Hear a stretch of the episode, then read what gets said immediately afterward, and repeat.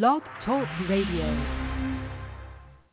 Janeway thought beer lookers acting very weird Captain Pike, Sisko's wife, Klingons and the afterlife. Boimler, Tendi's dog, Ransom is very hard Spore drive, black alert, Georgiou has gone berserk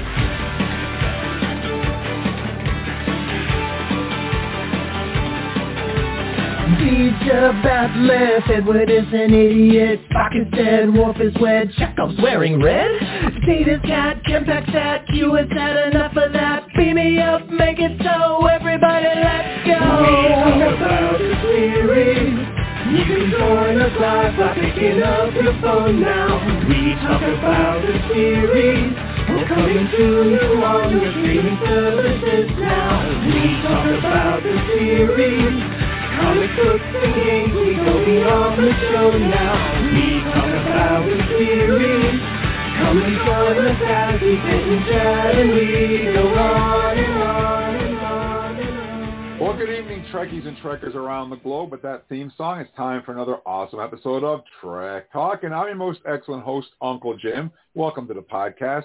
We have a great show planned for you guys tonight. We have a busy show. We're going to be talking to Noah Averbach Katz again. We're going to be talking about Disco Does D&D a little bit later. So if you're a D&D fan or if you just like the Blue Andorian, you want to stick around for that. Our phone number is 646-668-2433. Have your questions ready. Give us a call and uh, ask away. But wait, there's more. We're up to um, fireside chat number three. Um, we were supposed to do number three last week, but we had some issues and had to move it up to this week. So even though this is our fourth week of the fireside chats, we're technically only doing the third one. And uh, Paul and Erik are going to be talking about Cardassian Kanar. So you definitely, if you're a wine connoisseur, you want to hang around for that one because that's going to be a lot of fun. Uh, we also have with us in the studio, as usual, Craig Spurrier from Star Trek Wine as well. So you guys want to stick around for that. And we have an extra special guest joining us. We have Spencer Brewer as well. So um, we're going to have a lot of wine discussion. So please hang out for that. We have our Star Trek news and Star Trek calendar, Star Trek birthdays, and of course, we're going to talk about Star Trek Discovery, um, the the Great Barrier, which was last week's episode. So we got a lot to talk about. So let's not keep things too slow and dive right in. Um, I want to talk to uh, Erik. Oh, we lost him again. Uh, Charles. Charles is out in uh, Charles is out in Las Vegas. How you doing tonight, Charles? I'm doing good. Trying to enjoy the roller coaster of weather we're having. Roller coaster weather. We're looking we're looking high seventies today. We're looking possibly bound to about fifties on Sunday. Wow. Wow, we had about Okay, three inches of snow last night. It's cold up here in Vermont. And let me see, I think we finally got Erik back. Erik, can you hear us? I can certainly hear you. Can you hear me? Sounds a little choppy still. Uh, oh, okay. Oh, I, Audio issues. I- I- I'll fix those. I still can't hear Erik. Okay. Well, Erik. Okay. Well, we'll wait. We'll wait, wait for Erik to uh, to get everything going. So what we're going to do is we're just going to dive right into our Star Trek wine segment while Erik is trying to work on his um, technical difficulties. So uh, what I think I'm going to do here, um, let's do things a little bit backwards here. Um, yeah. So let's just dive right in um, to our Star Trek wines section, and then we'll talk to. Um, well, hopefully Erik will be back. We'll talk to Spencer and we'll talk to Greg. So first, first guys, I have to play for you this excellent spot which Erik put together for us. We're going to talk about something we know you're going to love. Star Trek wines. We've been following Star Trek wines since they launched about four or five years ago. Every year they come out with two new and authentic products. Fans of the original series, Deep Space Nine, The Next Generation, and the new Picard series will recognize several of these amazing Star Trek wines from each series. The entire Star Trek wines collection celebrates some of Star Trek's most enduring legacies, Jean-Luc Picard, the Klingon Empire, Cardassian culture, and the United Federation of Planets.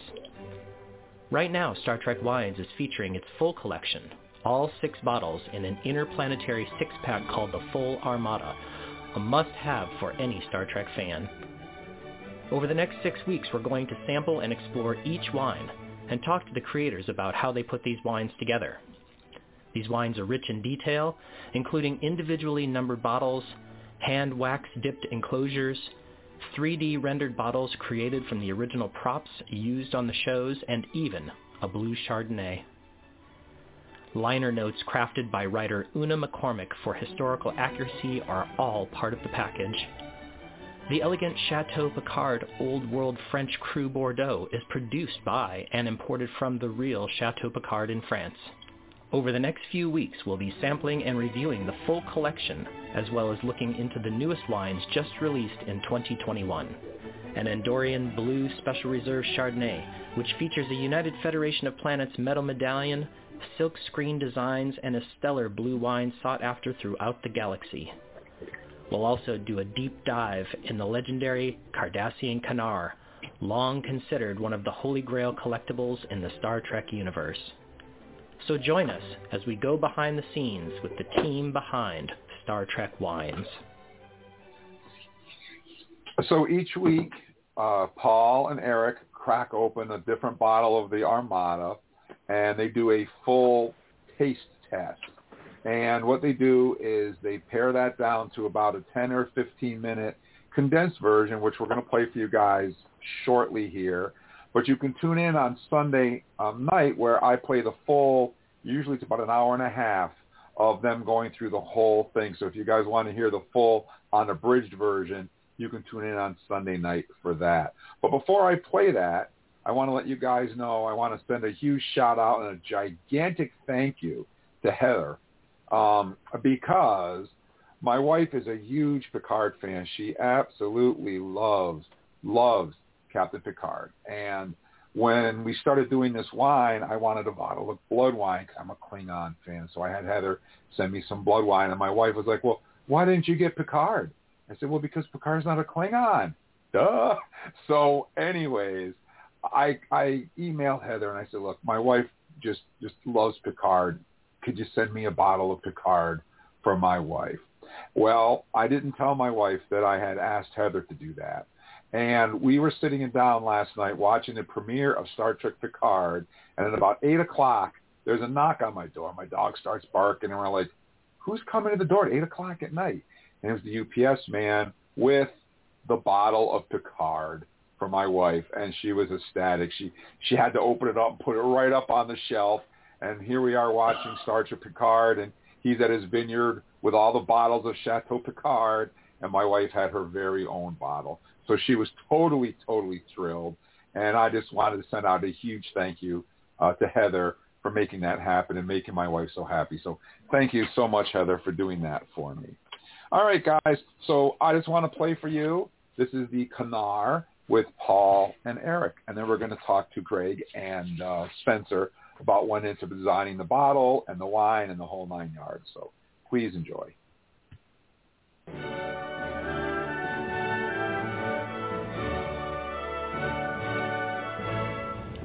Welcome to the United Fermentation of Planets, where no glass has gone before. So we have joining us today uh, Mr. Goldie himself, uh, he is another one of our Playmates figures. Is that true? That is correct. That is true. Another one of our Playmates figures, and he is here to help us enjoy uh, what StarTrekWines.com calls the holy grail of uh, Star Trek collectibles, um, which is this Cardassian Kanar.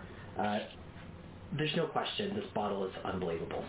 It is amazing. It is amazing. And it, from what I understand, right, it's it sounds like they really researched the heck out of this stuff, which doesn't surprise me because they've been really accurate on all these things. But uh, I believe this is uh, tip of the hat to the uh, the bottle that you saw, I think in Deep Space 9 mm-hmm. like in Quarks is where you first saw it, that's I right. believe, right? It's not definitely not the first reference to Kanar, but it's that's, that's the thing about the Cardassians, right? In the the run of all the stuff on the show, or all the shows, right? I think it was the Wounded was the first Next Generation episode where they show up, right? Mm-hmm. Um, there's a really cool scene in like 10 Forward where uh, Miles O'Brien is sitting down with like a Cardassian soldier, right? And they both got that chip on their shoulder from previous battles and stuff like that. But the Cardassian sits down at the bar. What does he order? Cardassian Kanar. Kanar, right? Exactly. And it's, that's the very first appearance of the Cardassians in the universe, right, that we know. And they kind of took it from there. So really, really cool. Um, it's kind of like a, a encircling serpentine kind of vibe, right? Which I think is appropriate for the sort of reptilian vibe Cardassians, right? It is screaming the I Dream of Jeannie bottle, okay? I mean, it's like, I can hear Larry Hagman going, Jeannie, where's my keys, Jeannie? You know, just- and I know that may seem inappropriate, or but I can make a, uh, a I Dream of Jeannie Star Trek connection. Are you able to do this? Uh, I'd- I'd love to hear you. Okay, I'm fine. I'm ready to do it because on I Dream of Jeannie, right, uh, the Blue Djinn, Okay. right, I believe he was the Blue Djinn, I think is what he called him. He was like a sort of nefarious, misunderstood, you know, male genie, right, was played uh, by Michael Ansara, right, really intense-looking actor, and uh, not only was he married to Barbara Eden, Jeannie herself, but in the classic original series episode, Day of the Dove, ready for it, he played Kang, Oh, The Klingon. did he really? Yes, he did. So, and he was great. He's like, you know, the one who is just completely. Yeah. we grow annoyed at your foolishness, Kirk. That's amazing. I, I had no idea there was an I Dream of Jeannie Star Trek. There you go. I mean, it's the '60s on the, you know. There's only so many actors. Everybody's working with everybody back then, right? I mean, this is only a couple of backlots in L.A., right? It's the '60s, and everyone's out of their minds, right? Yeah, They're yeah. like totally. Uh, anything is possible. So I think it was pretty uh, pretty crazy times. But uh, this totally evokes that, and it's just great. I think they, uh, from what I, I read someplace, these these cats went out of their way to find the the bottles were originally made in Italy, like really rare, and they. They went out of their way to recreate them, right? to to make yeah. it so as as as much fealty to what was really seen in Quarks That's right. as, as possible, which is really amazing. I mean, that's some serious fan love from the folks at, at this company here. And look, on the top of the cap, what do you got going on there? At the top here, of course, we have the, the Cardassian logo that is in the shape of one of their uh, Galor class uh, ships, you know, that you see hanging up behind their various desks and things like that. And then there's there are a series of kind of other logos that are on a, a clear plastic wrap that kind of goes around the bottom of the bottle. So rather than the um, logos and uh, you know kind of health information being being printed right on the bottle. Um, it's kind of wrapped. So I actually kind of like that because although if you were to take this plastic off, you might lose this logo. I'm betting you wouldn't. I y- yeah. But I know I can Yeah, see I can fine. see this is great, friends, because it's Erik's collector's reluctance to Yeah. take the. This is I think this is, we have to make it so that every episode we've done we say the word sheath because I think you say it just. A, There is there, they protect his sheath around everything here. But it's just like he's like I don't want to you know make really it less it less collectible. I want to leave it like it is. It just is so amazing the way it is. Leave the just- Surgeon General's ward warning on there. It, but, it would uh, look maybe a little better with the plastic off, so who knows. So this bottle also comes with uh, a set of liner notes um, that are kind of strapped around the back of the bottle, uh, Oh. which none of the other bottles have come with. It's got a fantastic, you know, Cardassian kind of um, almost like Art Deco looking Yeah. art uh, on the front of it, which is really really almost neat. in a weird way looks like the Delta Shield, right? Well, it looks like a, little Delta bit. shield, and it also kind of is evocative of Mandalorians to me. Yeah, it's a little threatening. I would say it's a threatening thing here, and uh, and I I want to say that I read someplace that the liner notes were written by like a prominent Star Trek Oh, novelist, yeah, I wait- believe, right? Wait till you hear. It's correct? actually friend of the show. She- Shout out. She has been on before, uh, and she was something else when we had her on all the way from England. Uh, Una McCormack contributed to the liner notes here for the Cardassian Wow, that's phenomenal. Yeah. Um, so this says number 205. I wonder if these are individually numbered bottles like the other one. I didn't look that up, but it does say number 205 up here. So Oh, I'm not sure what that that's really that's impressive. All right. Well, shall we? I think we should. Uh, let's see here. There. You may need a uh, a cutter. I believe I. So I'm gonna give you a cutter right Oh, here. Oh So gosh, just this again, is the the moment we've. we are all- really going for injury-free. It's it's kind of funny because the plastic here is clear and the glass is clear, And so it's actually kind of hard to see like where the plastic is. And is there actual cork in there, or is Well, it acrylic? I am. Because I don't see cork. I see zero cork here. I'm really fascinated with how this is actually going to shake out. I'm uh, absolutely massacring this plastic. Here, coming off a little bit. There we go. There we go. Okay. You have done well. Oh my gosh, what do we do here? All right, do we just kind of take this off? Seems like it just squeezes out. Yeah. Wow. Look at that. Okay, so it's a uh, all glass cap Wow. with a rubber gasket on it. Very interesting. Yeah. That's that's. Oh, look. Look at this. Look underneath. There it is again. Oh, There it is again. If you look beneath, it's like sort of magnified to the bottom of the glass stopper, looking like it, which probably no one ever would have think to look at. Right there, it is. There's that Cardassian shield emblem, the Galor class symbol again. Incredible. Uh, really nice bit of detailing in there. And the like- colors are really vibrant. It's got that green and kind of orange uh, color that really pops through that glass. Again, it's the kind of thing. It's like, would, do you need to put that there? Is there no? It's the, it would uh, the, probably two percent of people notice it. Probably not. But it's that extra attention to detail that really shows up. We've noticed that on all these bottles. The presentation is just super extreme, very detailed. So, Let's pour a little bit here. Captain.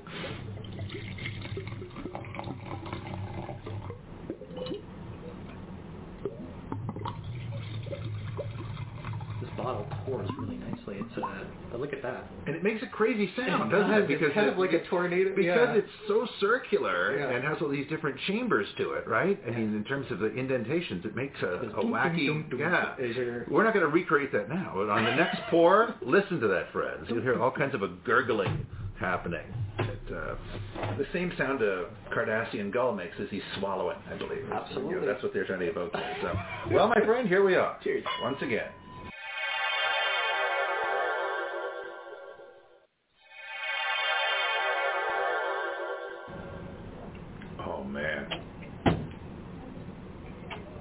Got insane legs. I mean, look at that. That's just like nuts Oh, on the side of the glass there.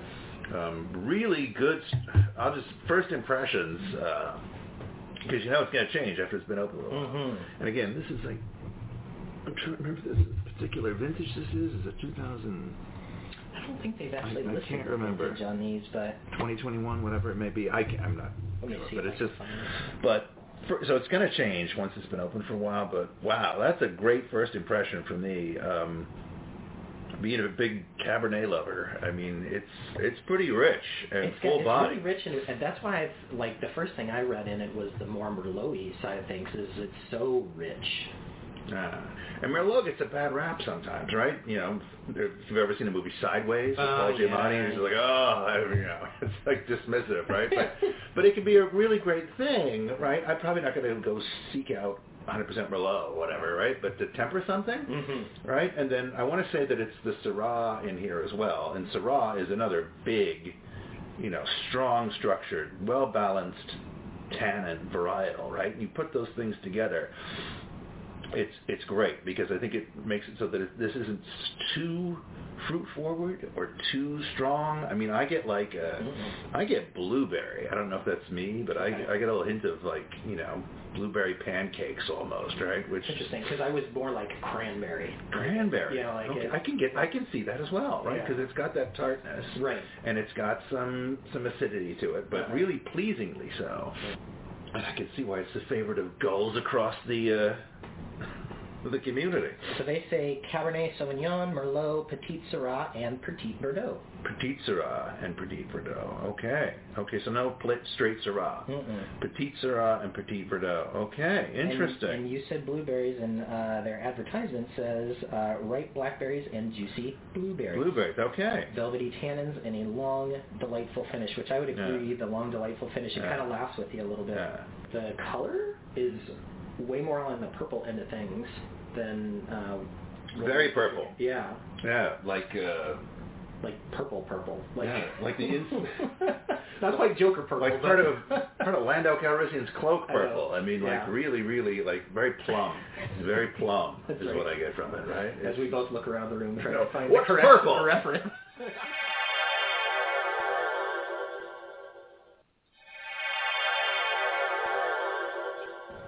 Well, this is not disappointed the longer it's been open, this Kanar, I will say. Um, it's gone all the way down to the bottom of the spiral section of the bottle. Yeah. Just the bulb left. And uh, I will say, to me, the flavor hasn't, it's evolved. It hasn't drastically changed. Like the, uh, felt like the blood wine, remember how it punched you in the face? Oh, yeah. And it was like super mellow about an hour later. Yeah. This is more consistent with what it was like when we first opened it. Of course, mellowing, you know, just with what introduction of oxygen or whatever. Yeah. So But yeah, I like it. This is another winner, friends, without question. I'm liking it a little bit more over time, to tell you the truth. I like it better now than I think I did an hour ago. And what would you say the difference is in terms of like the taste or the effect on your palate now versus at that previous hour? So What's changed? what I'm personally noticing is it it almost did like the opposite of what the other two did, which was come forward with that sweeter taste and then have it kind of get mellower or drier over time. This one started out I the tannins I think were Yeah. really forward for me Too acidic at first. at first. You're saying, okay. Yeah, maybe, yeah, for my palate. And then as time has gone by, the flavor has become more complex to me, and I'm tasting more of the fruity stuff kind of behind all of that dryness. And You're getting more of that blueberry. A little bit, yeah. Like that last tip I just took was really sweet around the edges of my tongue. Interesting. Yeah. Very interesting. What's your take on how it's changed over time? Yeah, I feel if anything, it's uh, the structure of it's been really consistent. For me, it hasn't changed a tremendous amount. Yeah. Make sure I'm being clear about what I speak. Um, yeah, I think if anything, it uh, some of the things have subdued themselves a little bit. Uh, but I feel it's just really solid structure. It's really consistent. I'm still getting those, that nice hint of berry to it that I like, that, that blueberry flavor, Mhm. um, but not pronounced overberry. Right. It's not something that you feel is like, you know, too sweet. It's solid, right? It's got that nice richness to it. Um, it's long finishing. It's hearty. It's Mhm. velvety. It's got depth to it. And, uh, and to me, and and pleasantly dry, you know, in all the right ways. So I, I like it. It's a good structure. Holds up really well. It was fun to do a road show. It really was. It was fun to be here in your in your toy cave of amazingness, and thank you so much, Paul, Paul for all your you know knowledge on the wines and just like I don't know, I just like hanging out with you too. Oh, well, thanks, man. Thanks. It's been fun. So Yeah. yeah, and I promise to provide some visual, uh, you know, uh, narration so you can see what this nonsense was like. People are wondering what this room's like. They need to see get a glimpse. That's So amazing. We'll get a couple. We'll get a couple photos up on the website or something. Yeah. Sweet. Sounds good. Thank you so much, Paul. All right, man. Energize. All right, so Erik, what can you tell us about the bottle? Oh man, the bottle is the most amazing bottle you can possibly imagine. Uh, it has a spiral shape to it. So, so for anybody who's ever tried to wash out a bottle, you know how you kind of like do the little swish to sort of make a vortex and empty the bottle as you rinse it out. This bottle has a natural spiral to it, and the spiral is completely evocative of the uh, the collarbones of a Cardassian. Um, they look very reptilian. They're sort of ridged. They are they pop out. They're kind of pronounced. And so when you look at the bottle, it to me it's a natural translation to the the way that the Cardassian physiology actually looks.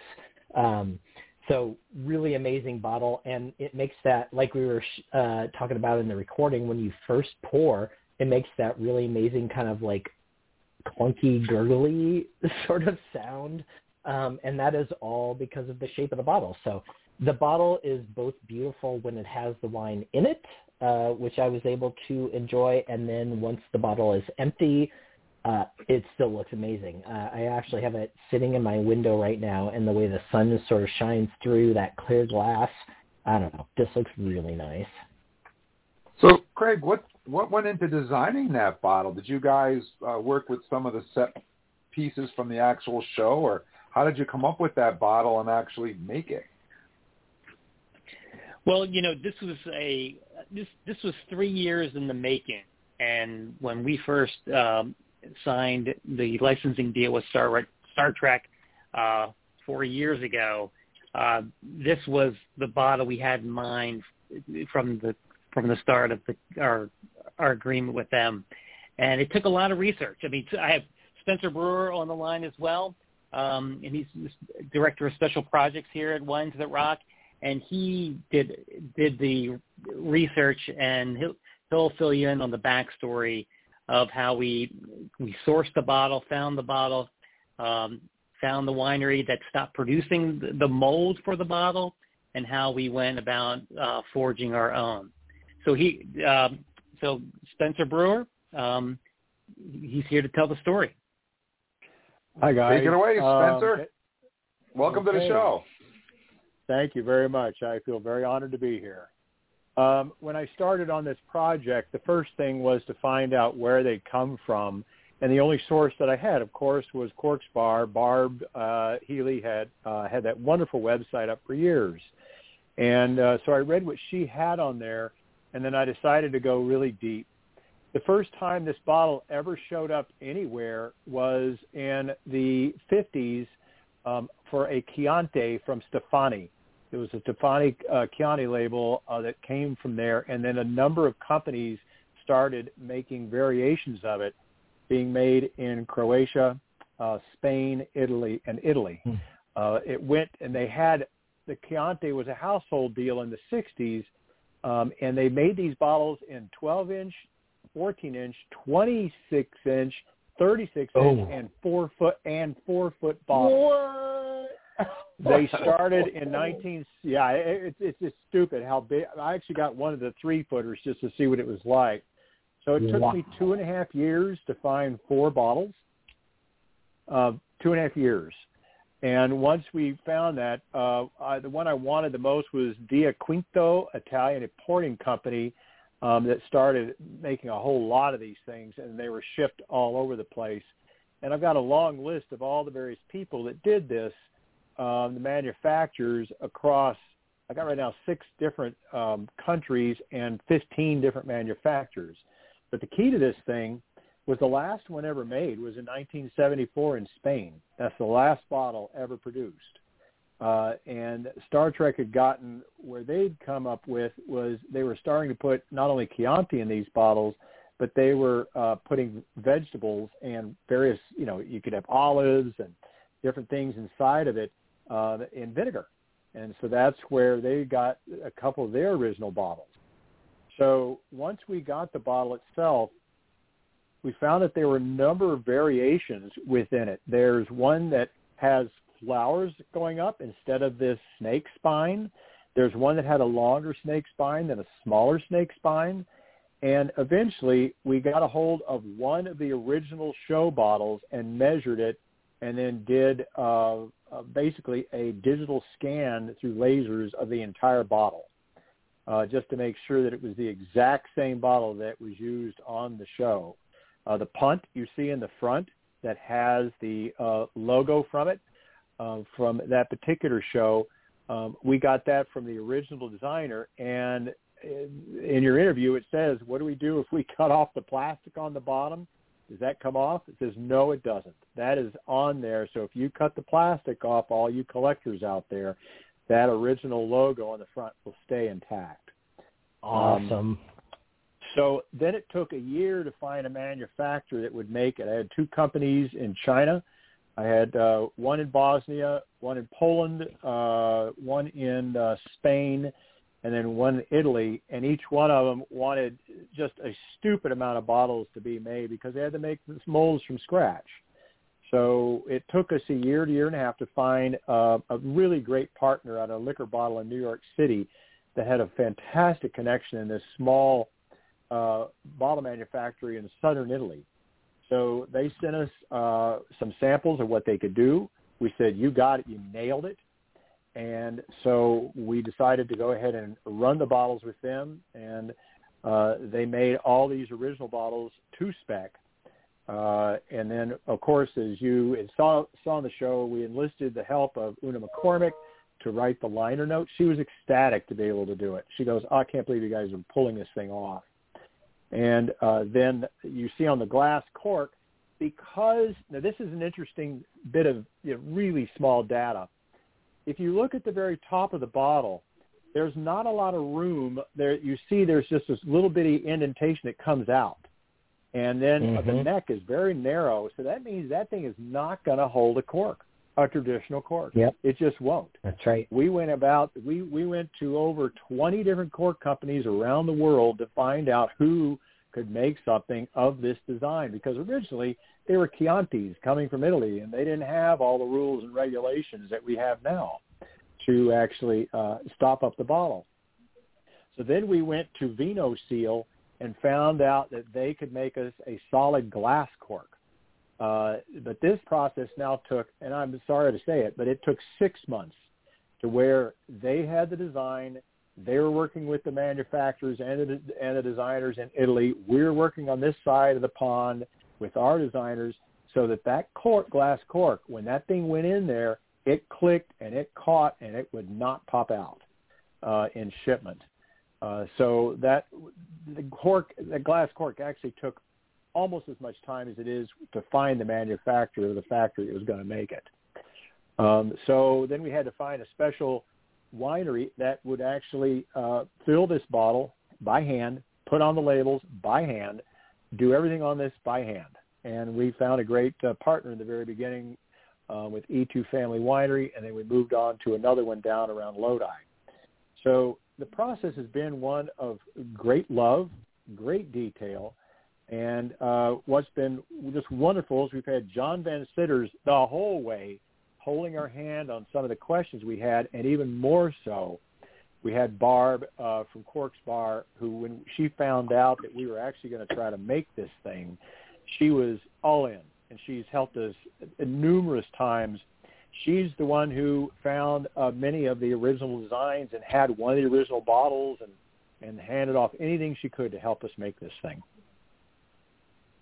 Wow. Well, I have to tell you that this is a this is a really incredible presentation. Like, uh, y- you know, you all on the website refer to this as the holy grail of Star Trek collectibles, and uh, I'm not being paid to say this, it really is like uh, it's a really really beautiful presentation.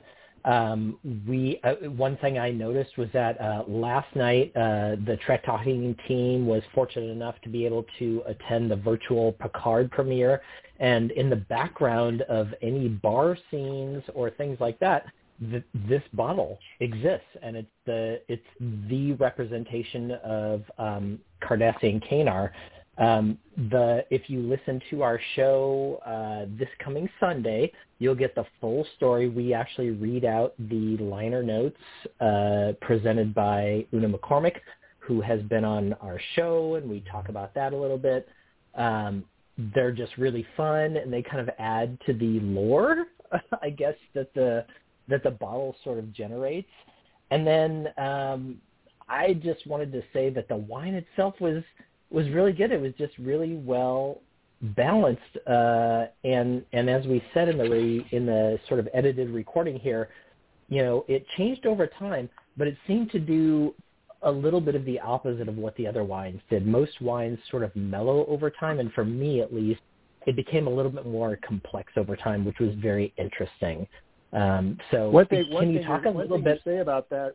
One thing you say about that, which is interesting, is that when you guys listed right up front what was in it uh, in your interview, the, the reason why it continues to open in the way you're describing this is the percentages of what's in there. You got 40% Cabernet, 30% 30% Petite Sirah, which is a very very robust intense uh, wine.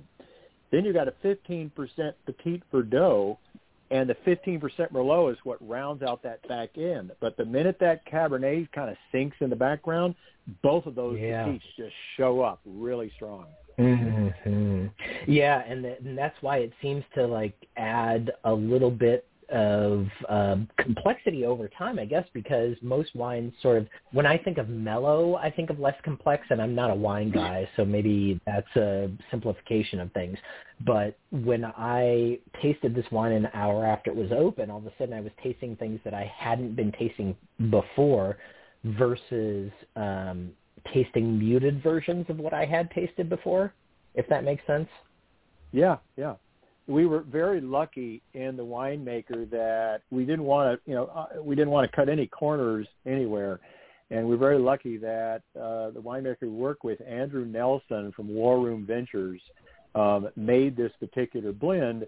Uh, and the year he made it, he won the 50 under 50, I mean 40 under 40 from Wine Enthusiasts, the top 40 winemakers under 40 years old in America. Um, and he just we said we were super lucky to have him on board all the way through this process. Well, it's a really fantastic, well-rounded wine. Um, we had a couple of questions for you. Uh, so, so you know, uh, I can't remember if we actually have it in this 15-minute interview, but certainly you'll get it on the full version on Sunday. But uh, we had bottle number 205, and we're wondering how many bottles of this did you guys actually produce? Craig? Well, we we in the first round we produced six thousand bottles. So uh, we do have uh, another round on the water um, that's that'll be available um, shortly. But uh, so the the numbers will increase as we roll out the, the second and third lots of the Kanar. But they are individually That's, numbered bottles. So you, you got two, 208, I believe? 205, yeah. And I have 205, and I have in front of me bottle number 3,309. Uh, like the other individually numbered bottles, we would imagine that number 1701 is the most coveted version of all these numbered bottles. It is. So in our first release with the United Federation of Planets Old Vine Zinfandel, we did a limited uh, release, limited number bottle up to 1701. Um, and then we, we stopped numbering that bottle so those that have 1 to 1701 in the original Old Vine Zinfandel um, United Federation of Planets Special Reserve uh, do have a, a nice collector's piece there. Well, that's something really, really special. I was going to mention from a practical standpoint. Um, so the Cardassian Kanar bottle is 100% clear glass. So definitely something you don't want to leave out on your windowsill uh, if you care to preserve your wine. Uh, uh, you know, put it in a cool, dry, dark place and uh, let it set. Uh, do you? One last question I had was, it, you know, it has this special cork that you were talking about. Um, so it's a 100% all glass cork. Uh, as we said in the interview, it looks really cool from the top, and then when you kind of look at it from the bottom, you sort of get this uh, interesting magnified view and the colors and the clear glass all play off each other very nicely. Um, I'm wondering, uh, you know, uh, how would you? Uh, is there a perfect time to open this wine? Uh, usually, it's it's better you know, longer any type of uh, uh, intense red lasts. You know, uh, this wine's going to be good eight, ten, twelve years from now. So mm-hmm. uh, the mm-hmm. longer you wait, it's just the, better it's going to taste. And one thing that we didn't mention, and I noticed you guys didn't uh, uh, allude to, but it's super special, and we took a ton of time to find this thing. If you notice on the first show where they bring it up and uh, on the wounded that particular uh-huh. segment, yeah. and a few others, we well, do talk about that. on. yeah, this thing has been on 21 shows. This particular bottle. Yeah. Uh, anyway, what they have is they have this this stopper coming out of the top of it that is uh, originally it was made out of wood and they were only had a half a dozen of them and they sprayed it uh, silver to make it look like it was metal so uh, barb ended up finding one of those original show props And so we had it uh, digitally rendered. And when you buy one of these bottles, in a package that you come with the bottle, is that once you pop this glass cork, the original stopper, exact same shape, out of solid Zamak metal, comes with the package that you can put back in the top so it looks exactly like it did on the show. Now, once you open it, you got to drink it within you know two or three days, of course. But for your presentation, what a lot of people have said, well, what do we do with this thing once we open it? And as you alluded to, don't keep it in the sun. It's supposed to be a dark bottle for red wine, but you couldn't do that with this wine. But what you can do is open it up with your friends, pick the right time you want to drink it, take your beautiful Zamak stopper, and then go and get some really bad wine, horrible, two dollars a bottle. Pour it back in, put the stopper on top, and now you got something to show on your shelf. hmm Yeah, that's an excellent idea. Uh, you do receive, or at least I received one of those stoppers with the Armada 6 that came uh, to my house, and it is absolutely beautiful. Uh, great proportions, great color uh, in the metal. Uh, I really appreciate it, and I did not realize it was made to go with this particular bottle. So uh, I because think that's what the well show with, that's what the show Yep. that's what is featured on the show. So we had we wanted this to be exactly how you can see it on the show.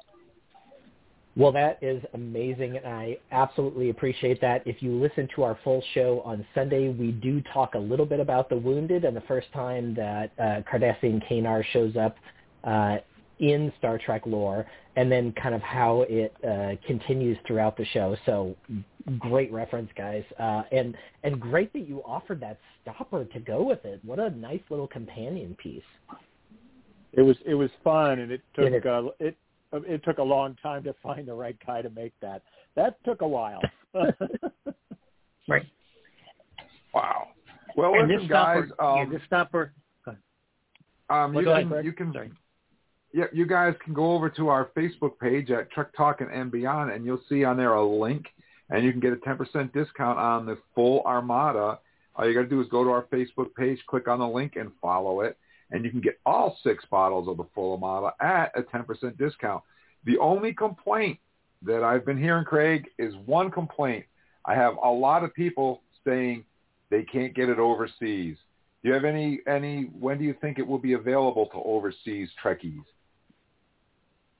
Well, I think we we we can't unfortunately ship wine overseas, but Oh, what we are planning to do is make the the Can- Kanar bottle available to purchase um, empty, so people can can have the collectible bottle and the topper. Um, so you will see that on the website um, for purchase, so we can ship overseas. Uh, we are working on our international uh, license, uh, but that takes takes a lot of time to get that worked out.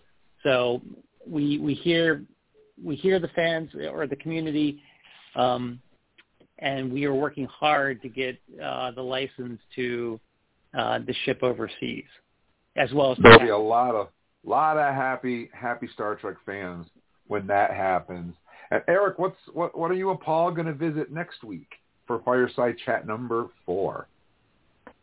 Uh, well, we have decided that the uh, next wine must be the Andorian Blue Chardonnay. So we're excited to try that out. We are hoping for some slightly warmer weather in Portland because right now we're about 50 degrees and raining. So we're hoping to do another outside show. We'll see what the weather brings.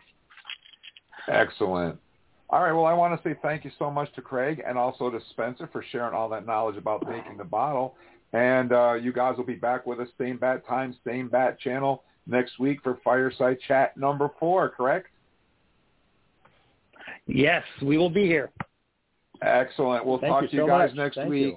And uh, make sure you say thank you to Heather for me. I really appreciate it.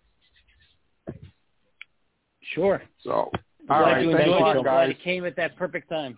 All right. It bye. did. It was it was almost like it was planned that way. So thank you so much. We'll talk to you next week.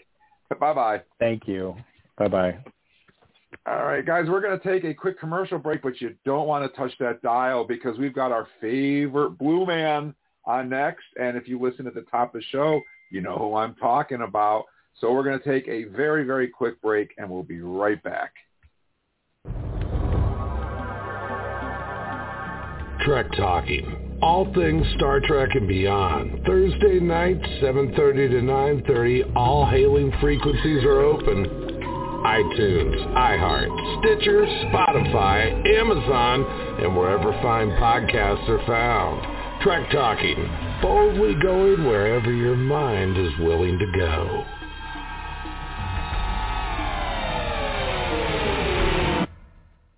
And we're back, and we have a very special guest with us in the studio tonight. Our phone number here is 646-668-2433, and you guys can give us a call, and we'll get you right on the air. And uh, some of you might know him as Mr. Tilly, and others might know him as Ryn, the Andorian that lost his antenna to Osyraa in uh, Star Trek Discovery Season 3. And yet others might know him as the Dungeon Master on Disco Does D&D. Regardless of who you know him as, he is here, the man, the myth, the legend himself, Noah Averbach. Katz, how you doing, Noah?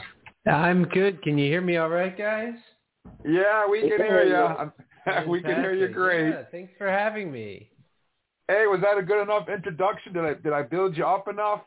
Yeah, I got to work on that mystery part. I feel like it's kind of all out there, so I'll keep uh, I'll keep I'll keep working on the mystery part. But other than that, I think it's pretty good. Yeah, we we gotta we gotta we gotta have some fun with it. So um, obviously, before we dive into Disco Does D and D, I gotta ask you.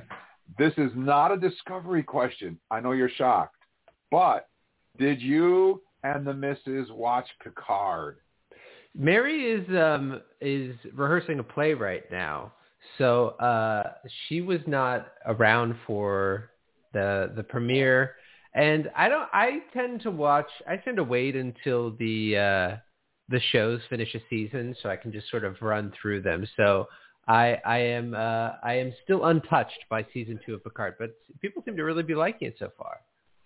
It, was I found it enjoyable. I, I won't I won't ruin anything anything for you, so you can enjoy it yourself. But um, yeah, so I don't want to just like you don't want to ruin anything for us. I don't want to ruin anything for you because we we went to the premiere and we saw the first two episodes and boy were they good and that's all I'll say. So all right, so let's move on.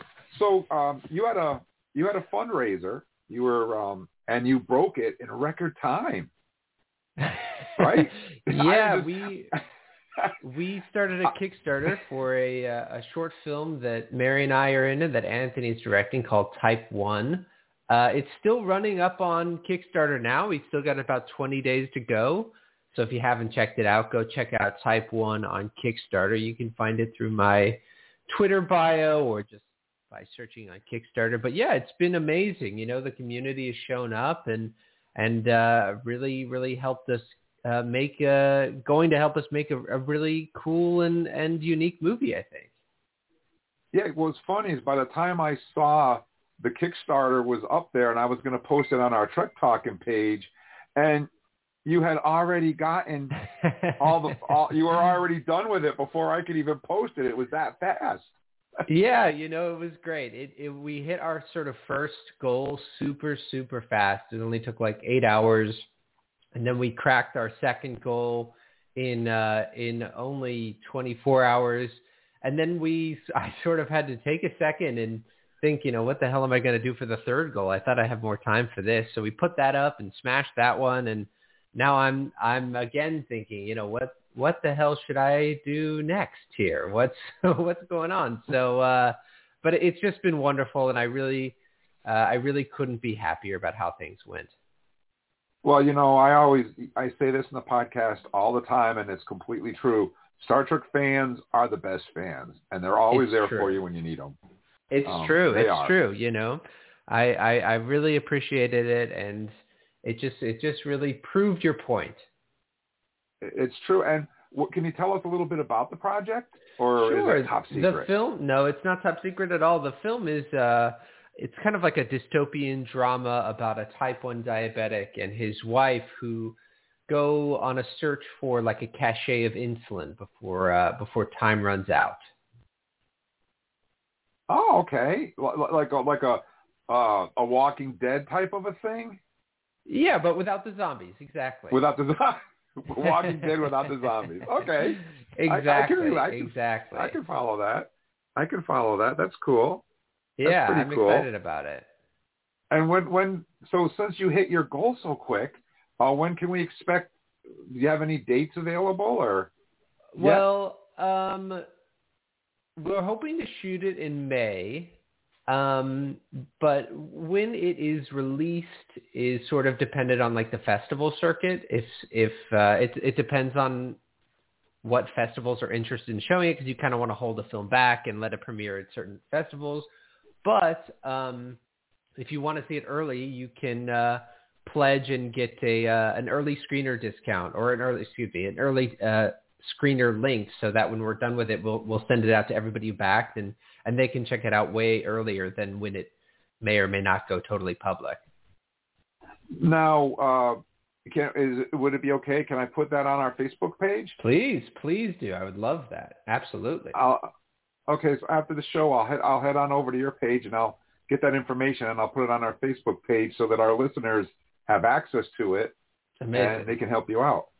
That Absolutely. would be wonderful. Thank you. Yeah, of course, absolutely. So uh, let's let's talk about D and D. How does that sound? Sound pretty good. Sounds great. so, I, so I was watching. I was watching. I don't know if it's the latest one or not, but I was I was watching one uh, with where Mary Chieffo was on with you yes, guys. this was our latest one. Yes. Was that the latest one? Okay. And uh, you had a giant snake that that poisoned himself. And, yes. uh, yeah. it was all Mary Chieffo's doing. You know, she uh, she told the snake to die and used her magic, and uh, you know the rest the rest was history. Really, it, it's all up on YouTube as well. If if somebody wanted to check that out as well. Uh, yeah, I was just I was laughing because I know um, I, I when I was playing D and D back in the day, uh, Uh-huh. I was a wizard, and uh, my friend was the dungeon master, and we were in this underwater uh, pyramid, and a giant shark attacked us, and I decided, well, I'm going to lightning bolt the shark. Well, I killed us all. Just, well, you're all dead. I was like, Wait, Pretty why? much the why same are we all dead? Yeah, that's like, that's some real old school D and D back there, where it's just like you're constantly dying. I love that. Yeah, That's old school. I was dead, killed us all, and yep, it was. I'll never forget it. I was like, wow, okay. I thought this was make believe, but uh, we're dead. I killed us. I killed us in record time. it's like there's the shark, That's lightning bolts, you're dead. Next. That's but it was fun. I enjoyed it. It was fun. It yeah, was we've fun. been having So- we've been having a really really good time with that. It, it, it looks. I mean, you, you guys seem to really enjoy it when I watch the, the uh, videos on YouTube.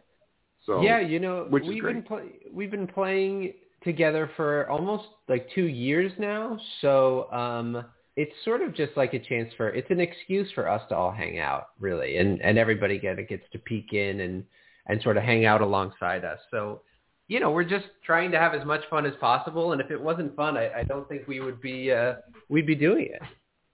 Now, do you do you uh, use pre-generated adventures, or do you come up with them all on your own? I um it's a little bit of both. Like I sort of picked up the idea for the setting, like the general place where we are from uh, some Wizards of the Coast material, the people who, who put out all the the D and D stuff. Uh, but then the story and the characters and all everything else I have made up on my own to sort of tailor it to both like the streaming format you know, which is a little different than if you were just in your living room, and also for the characters that that everybody created. Yeah, it, it's definitely it's definitely fun for sure. Now, now that this, we're starting to come out of the the COVID, at least we are up here. I don't know about the rest of the world, but up here in the New England states, we're starting to Mhm. drop the mandates, and we're starting to come back to some semblance of normalcy. So, Mhm. are you guys planning on on doing it in person, or are you going to stay on Zoom? Well, well, uh, uh, Anthony are, are in New York, and Ian and Blue are on the West Coast. So unless we can, unless we rent a studio and fly, what two of us have to fly to the other side of the country. So uh, hopefully one day we'll get to do it like a, a, in person and with like a studio or something like that. That would be really fun. But for now, it'll just stay um, stay as like kind of a Zoom style stream just because uh, we're on different sides of the country. Right, right. Erik, Erik, uh, do you have any questions for Noah? Uh, well, uh, you know, any questions that I have are going to be unrelated, honestly, to D and D at this point because you're a resident Andorian. So, uh, you know, I have I have several like Andorian questions that are very hard to answer unless you've sat and thought a lot about being an Andorian, which maybe you have. So here, You've come to the right place, my one. friend. Yeah. Here we go. All right, here we go, sir. Uh, I'm gonna hit you with one that we discuss a little bit on this Sunday's podcast in more depth, and I'm because I have you available here. I definitely want to ask you about this.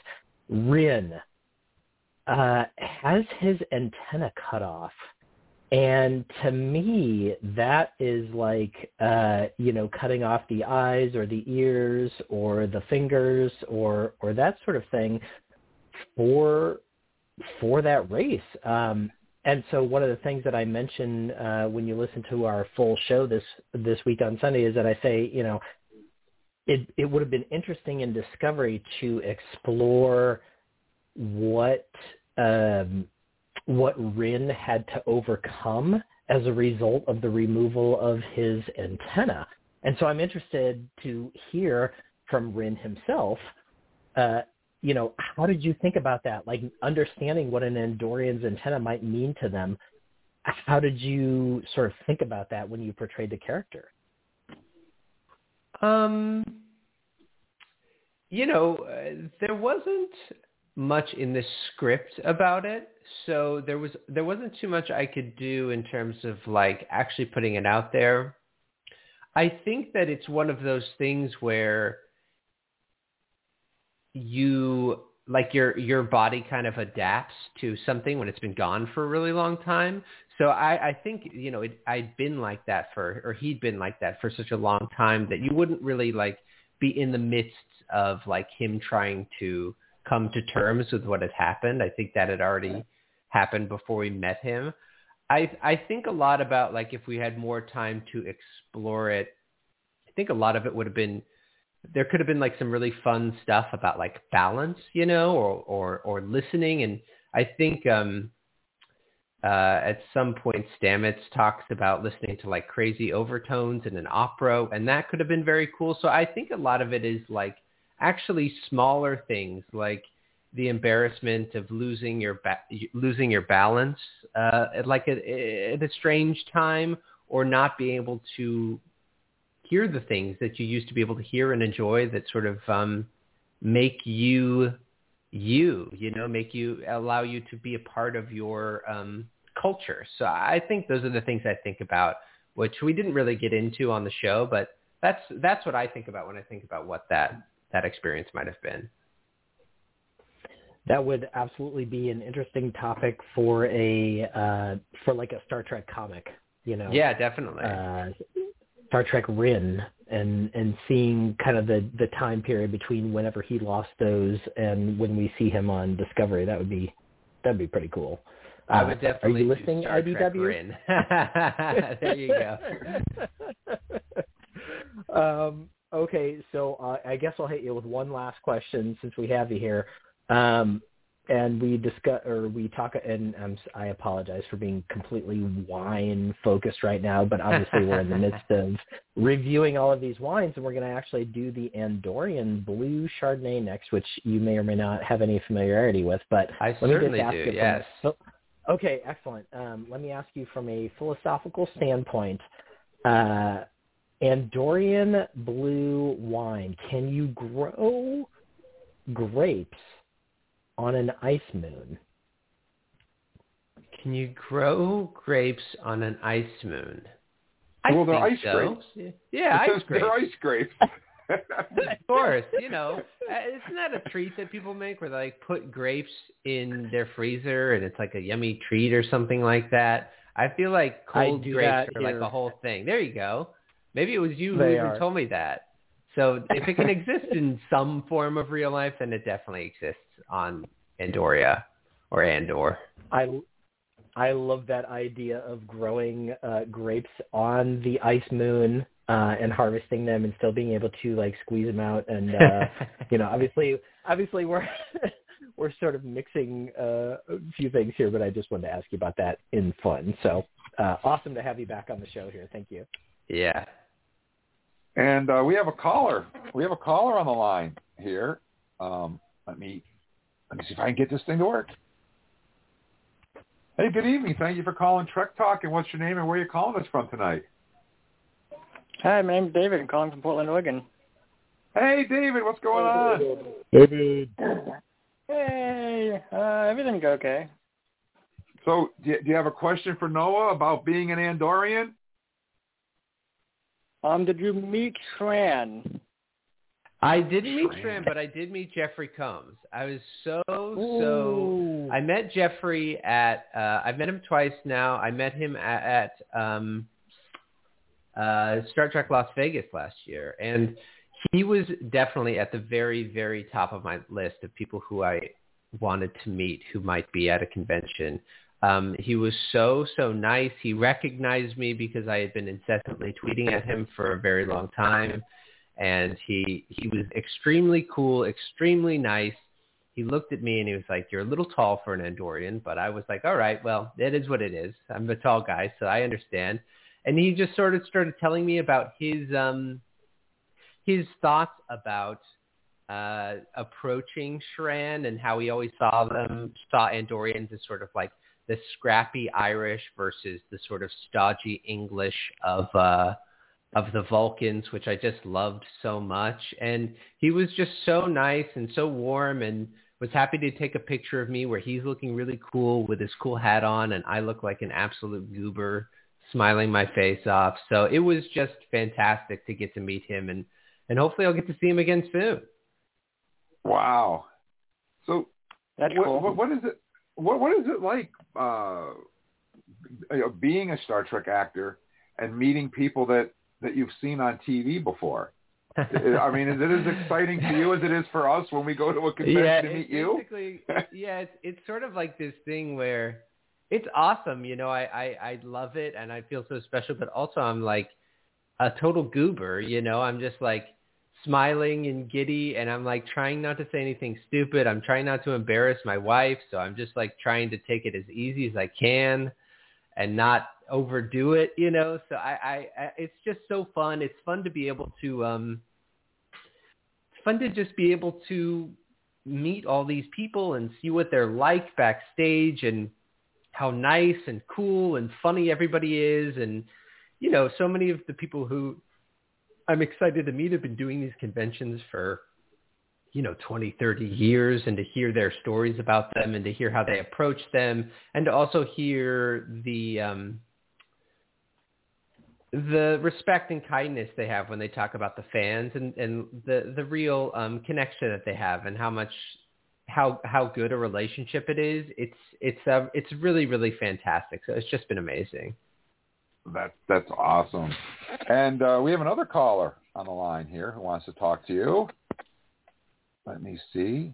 For some reason, my keyboard just doesn't want to connect sometimes. Hello, good evening. Thank you for calling Trek Talk. And what's your name and where are you calling us from tonight? Hello?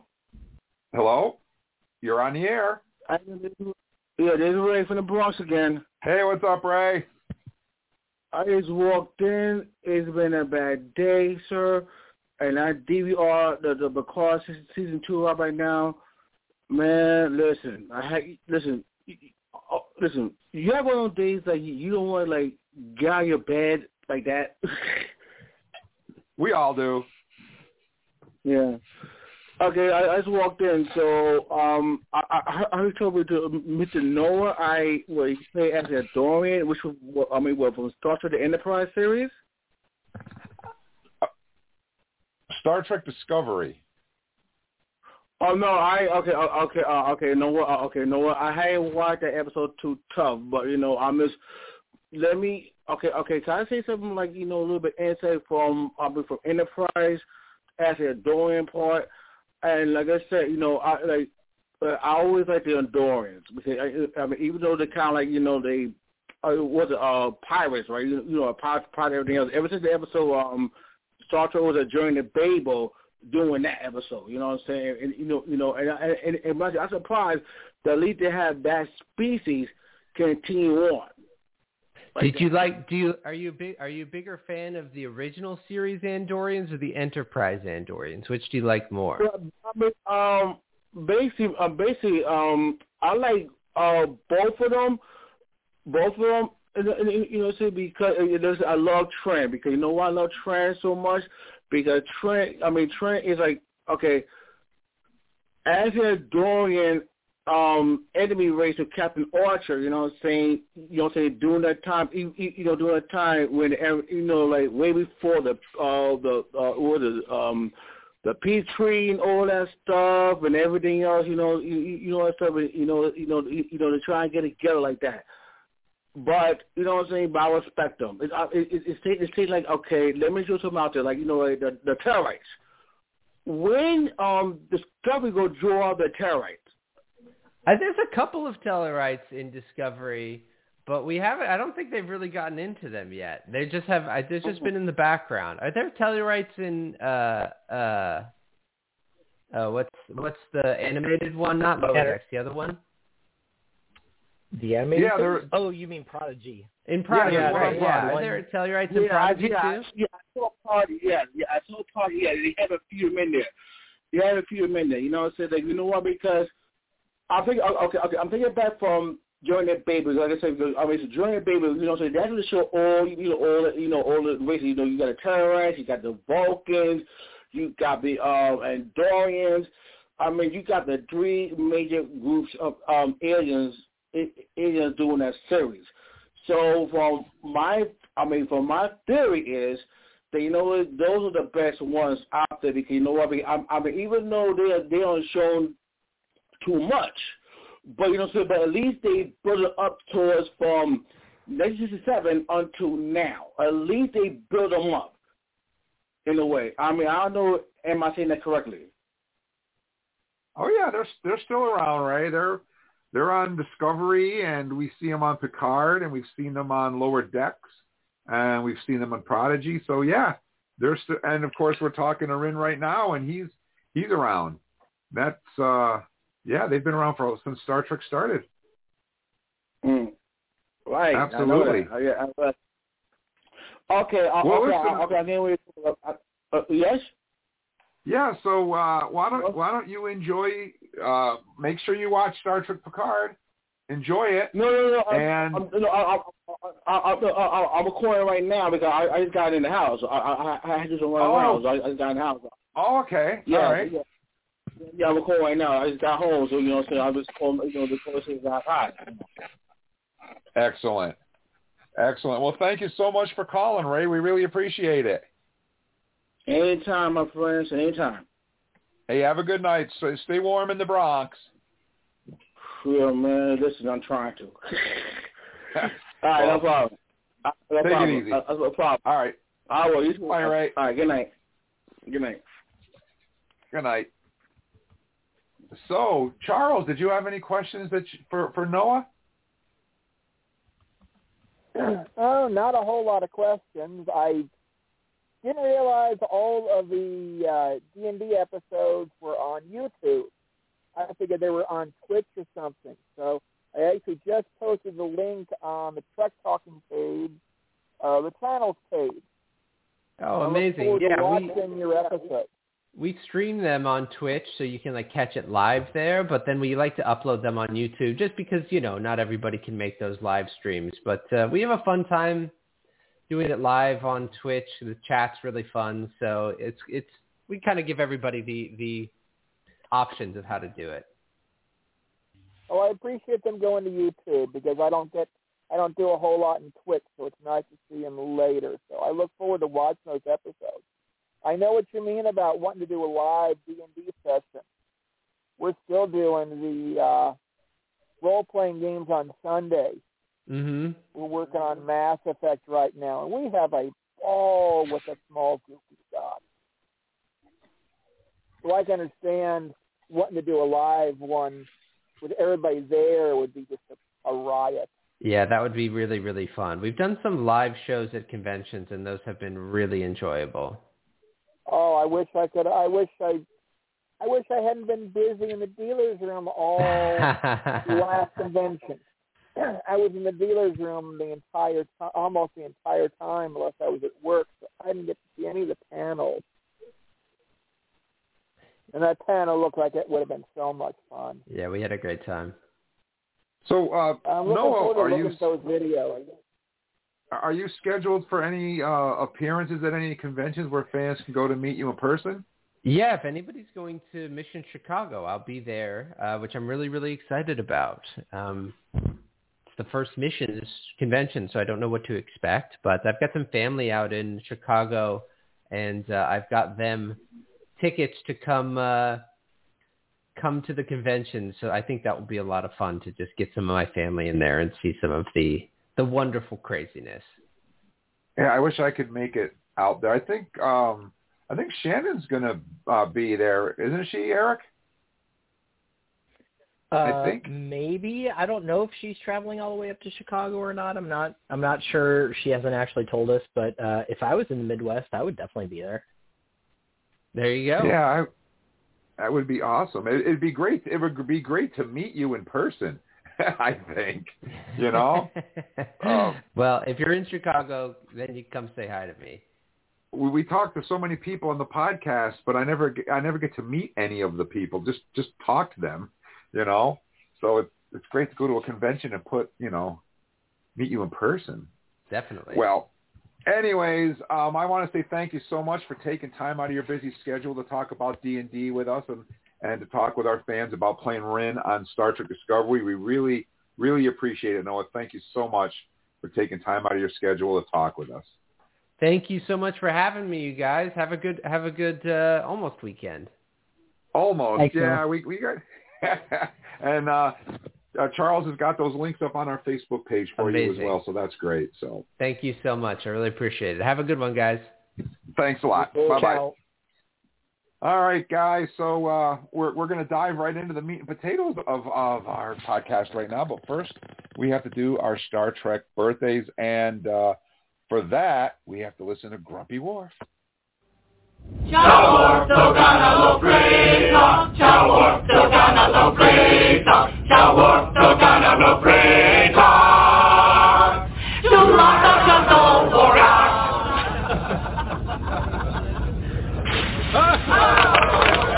was not a Klingon song.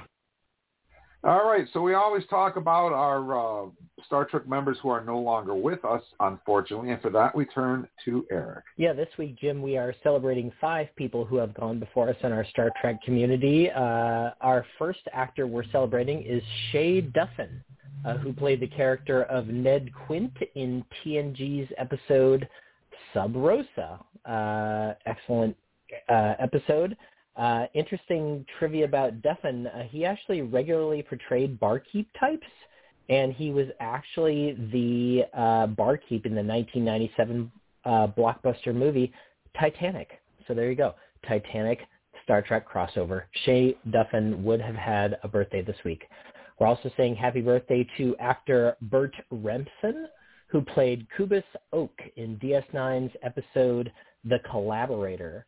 Uh, very excellent uh, episode. Um, he actually was really famous. He started uh, tons of other stuff, including other stuff with Renee uh, Auberjonois uh, and John Schuck and Sally uh, Kel- Kellerman. Uh, movies, uh, regular spots on television. So uh, very prolific actor. Bert Remsen would have had a birthday this week.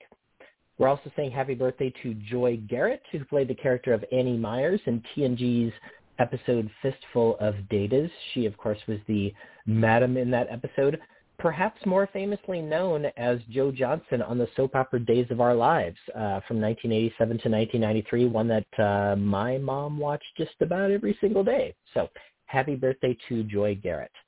We're also saying happy birthday to Lawrence Montaigne, who was fortunate enough to play two separate characters in uh, the TOS era. He played uh, the uh, the Vulcan Stonn in TOS's Amok Time, and he also played Decius in The Balance of Terror. Uh, two super excellent episodes.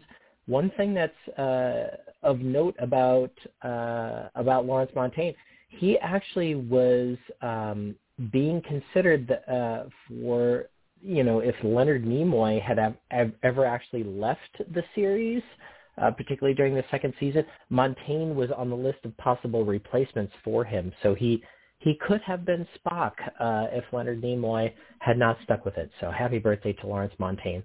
And then perhaps our biggest remembrance this week uh, goes out to one of the major characters in the TOS era, um, somebody who not only is probably the best engineer of all time uh, in Star Trek, but also now lives uh, out in space.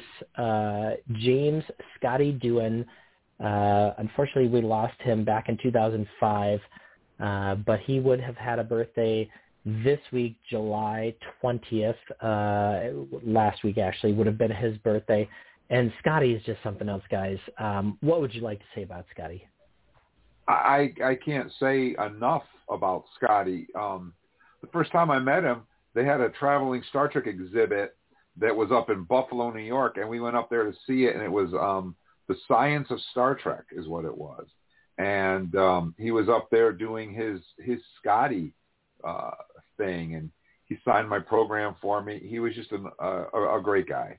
I, I just I can't say enough about him. He's just he was uh, friendly, cordial, uh, appreciative, and he's definitely sadly missed. Sure. Well, he has now been joined uh, by Majel and by uh, Mr. Roddenberry himself, uh, living in orbit around the Earth, which I think is a is a fitting place for them to uh, spend the rest of eternity. So, Charles, why don't you start us off with the folks who are still with us that have birthdays this week? All right. Well, let's start off with Barbara Luna, who played Lieutenant Ma Marlena Monroe in TOS's Mirror Mirror. Harvey Jason played Mr. Leech in TNG's The Big Goodbye. George Aguilar played Wakasa in TNG's Journey's End. John Pyper-Ferguson played Ellie Hollister in TNG's Fistful of Data. She had another birthday from Fistful of Data earlier, so two of them there. Jad Mager played Sabar in Void, Nothing Human, and, and Repression. And some of them, then some of our more familiar ones. This one's actually come in, come to our show one time, and I've got to talk to her a little bit in person. This is Tracee Lee Cocco, who played Lieutenant Jae, and I think at least a couple other roles. But she was a reoccurring character in TNG. Then we have Chase Masterson, who played Leeta, aka Miss Na- Nagas, in DS9. And she too has been a guest of our show. And especially, um, I think it was the movie Unbelievable that she came in on the show and discussed. And I've talked to her multiple times, a few times at the convention about her coalition that she does. And you'll see a lot of the be you'll you'll see a lot of her be kind stuff around the convention and the actors because a lot of the actors will wear that those that uh, that those that that logo and those the t-shirts and such. And then a very big happy birthday to Gates McFadden, know, known as Beverly Crusher from all the TNG episodes and movies. Hard to say which is my favorite Doctor, but she definitely is on the list of being one of my favorite Doctors. Jim, how about your list? Well, we want to say happy birthday to Michael Cumpsty, who played Lord Burleigh on Voyager's Cathexis and Persistence of Vision. We also want to say happy birthday to Stephanie Beacham, who played Countess Regina Bartholomew on TNG's Ship in a Bottle. But I think most fans would know her from her role on seaQuest. She was the love interest seaQuest. of uh, seaQuest DSV, Star Trek It was a great show. It was it was Star Trek It was. Underwater, man. It was a great show. It was Captain Bridger. I'm telling you, Captain Bridger could have been a starship captain on Star Trek. A hundred percent. I a hundred percent agree with you, Jim. Yep. You don't know how many times I watched seaQuest and I said, "Wow, that's Captain Picard." I mean, that's Captain Janeway. I mean, he had that starship captain about him, um, except he was on a submarine. But you could have transplanted him onto any Star Trek show and had the perfect Starfleet captain. So that's pretty cool. seaQuest DSV. Uh, we also want to say, now this is a big one. So I'm going to have to try to squeeze this all in here because she's done a lot. Uh, Barbara So many. Babcock, who played, she played Mea 3 in TOS's A Taste of Armageddon. Uh, she played Philana in Plato's Stepchildren. You should recognize that episode for sure because that's the first interracial kiss on American television. And here's where her career with Star Trek gets very interesting because these are characters that you will recognize, but you probably didn't know was her was her. She did the voices of Trelane's mother. She did the Beta 5 computer. She did Loskene, the Tholian commander, and she said that she did the Zetarians. So she's done a lot of voices for a lot of characters on TOS. So happy birthday to Hey. Barbara Babcock. And can I tell you, Jim, that it extends even beyond what you have listed there. She also played Isis, the cat from Assignment Earth. Um, she played the uh, Beta. Oh, you are you did have Beta Five computer. She also played Falana from Plato's Stepchildren. So so many different roles. It's unbelievable. Yeah, she's been a lot. She, you, you would recognize her if you saw her. So happy birthday to Barbara. We also want to say happy birthday to Karen Robinson, who played the Trill leader Pad in DS and Discovery's Forget Me Not and That Hope Is You Part 2. So happy birthday to Karen. And this next one is a big one because I met him in person. Ethan Peck, Mr. Spock on Discovery and Strange New Worlds. And I'm telling you, if you get a chance to meet him at a convention, you will. I'm looking at his autograph picture right now on my wall. He was the sweetest, nicest, friendliest guy I ever met. Uh, he was thrilled that we were there to see him, and he he respects Leonard Nimoy and all the characters, uh, the people who played Spock before him, and he was just a great guy, great guy. I was so glad I had the opportunity to meet him. Happy birthday to Ethan Peck. Um, and last but not least on my list, the man himself, the the ultimate captain, Anson Mount, Captain Christopher Pike on Discovery and Strange New Worlds. I'm so pumped for Strange New Worlds. And what's what's awesome about this, guys, if you maybe you realize this, maybe you didn't. We have three overlapping weeks where we're going to get Discovery and Picard. And then we have a few weeks with Picard only. Then the last three episodes of Picard are going to overlap with the first three episodes of Strange New Worlds. Talk about Star Trek minds being blown. We are going to have so much Star Trek. I'm just so thrilled about that. So happy birthday to Anson Mount. And I always do the Klingons last, and I've got some pretty decent ones on my list. We'd like to say kapla to James Worthy, who played Corell in TNG's Gambit Part 2. I guess he's a basketball player as well, but I'm not familiar with the team that he plays on or if he's even any good, but I guess he's a basketball player as well. So happy birthday, James Worthy. He Um, he he This- was a very famous basketball player. Yeah, he he he no longer plays, uh, but he was extremely uh, extremely famous for many many years. Okay, well there you have it. And we also want to say kapla to J.D. Cullum, who played Toral, son of Duras in TNG's Redemption. Uh, I still don't know where he came from, but they said he was uh, Duras' son, so he must be. And uh, last, but definitely not least, we want to say happy birthday to Michelle Bonilla, who played Bukai in Enterprise's The Sleeping Dogs. That was an awesome Enterprise episode, by the way. that was a really, really cool one. So that wraps up our Star Trek birthdays. And now I'm going to jump back up to the top of the page here. We had to do things that are a little bit out of order. Uh, and I want to let you guys know that as of right now, we have 95,943 downloads. Just, just wow. I'm, I'm waiting to break 100,000, which is going to be very, very soon. And 86,237 followers on our Facebook page. Wow. And um, if you go to our Facebook page, you'll see the Live Long and Prosper symbol at the top. Pop in there and tell us where you're listening from. If you see a heart next to your name, then that means yours truly, Uncle Jim, has picked you and you will be mentioned in a future fan shout out. And Erik, who are we going to say hello and thank you to tonight?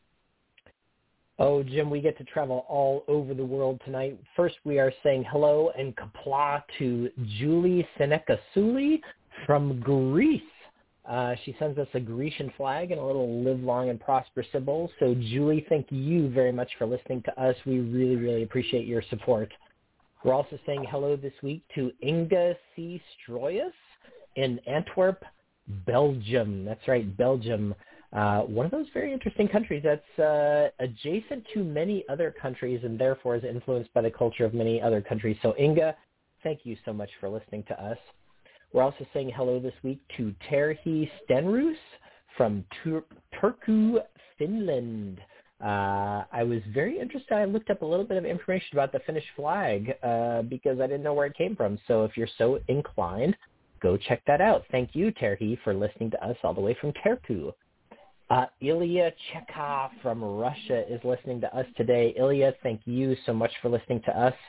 And we're also saying hello this week to David Aguilera from Take uh, from Teku. Uh, I got this. Teku Tekusi Gal. Uh, oh my gosh, I've got this, guys. Tekusi Galpa. Tekusi Galpa in Honduras, which is actually the most populous and largest city in Honduras. So Tegucigalpa is very hard for me to say, and yet David lives there, and thank you so much for listening to us all the way from Honduras, David. Charles, who is on your list this week? Well, let's start off with Karen Stump in Pennsylvania. Jim Scott in Toronto, Canada. We get a live long and prosper from Stephen Stokes in Atlanta, Atlanta, Metro, Georgia.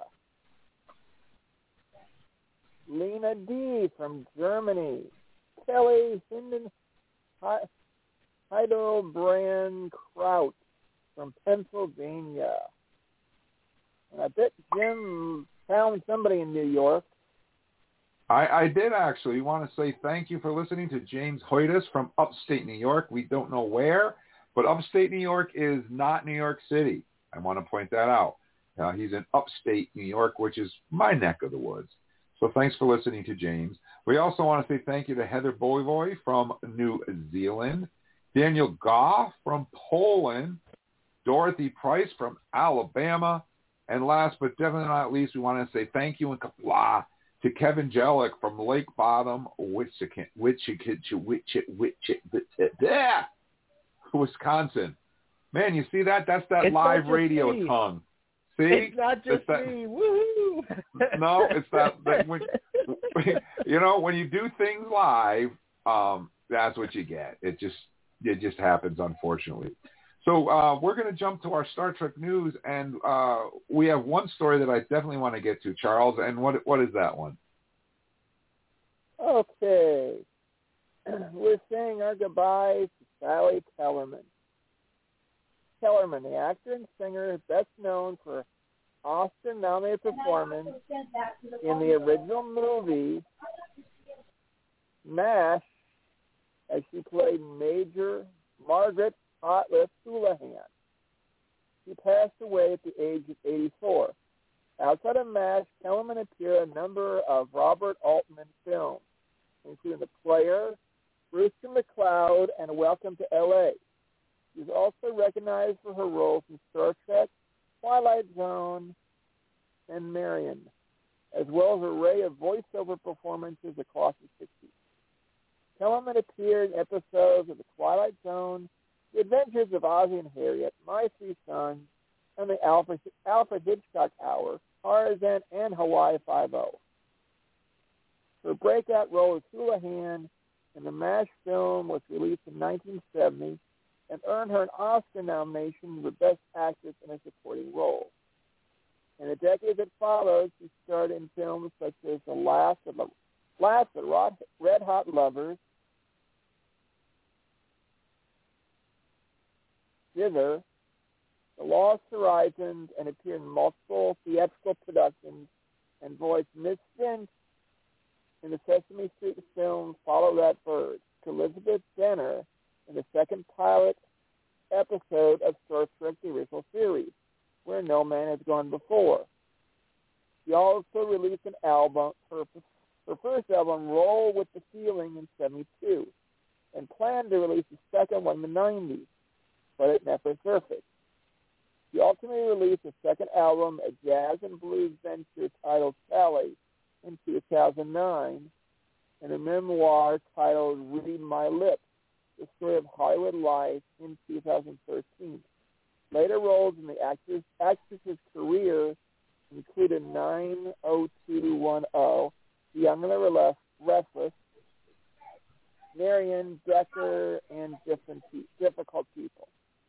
Her last appearance was in 2021 on episode of animated series Family. And yeah, we I, I thought it was important to uh, because she just passed away. I wanted to make sure that we we got that one in there.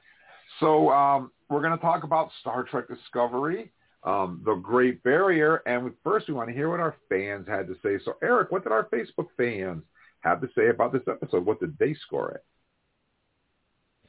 Uh, well, they, uh, are, as as always, our uh, reviews were various. Linda Red Stewart said, "I think it was great learning a bit more about Tarka, but feel the more established characters from first season onwards tend to get overlooked, especially the bridge crew. Otherwise, I think it was balanced and intriguing, and I'm happy that Michael has matured to the point that she is not bawling in every episode now. I give it an 8.5. So thank you, Linda." Uh, Valerie Skelton says maybe a nine. This was probably the best episode of the entire series so far, besides maybe episode seven from this season.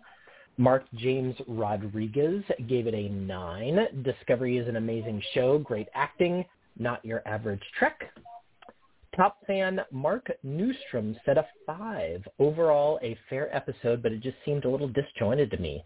It's also amazing that Gilligan's Island references have survived a thousand years.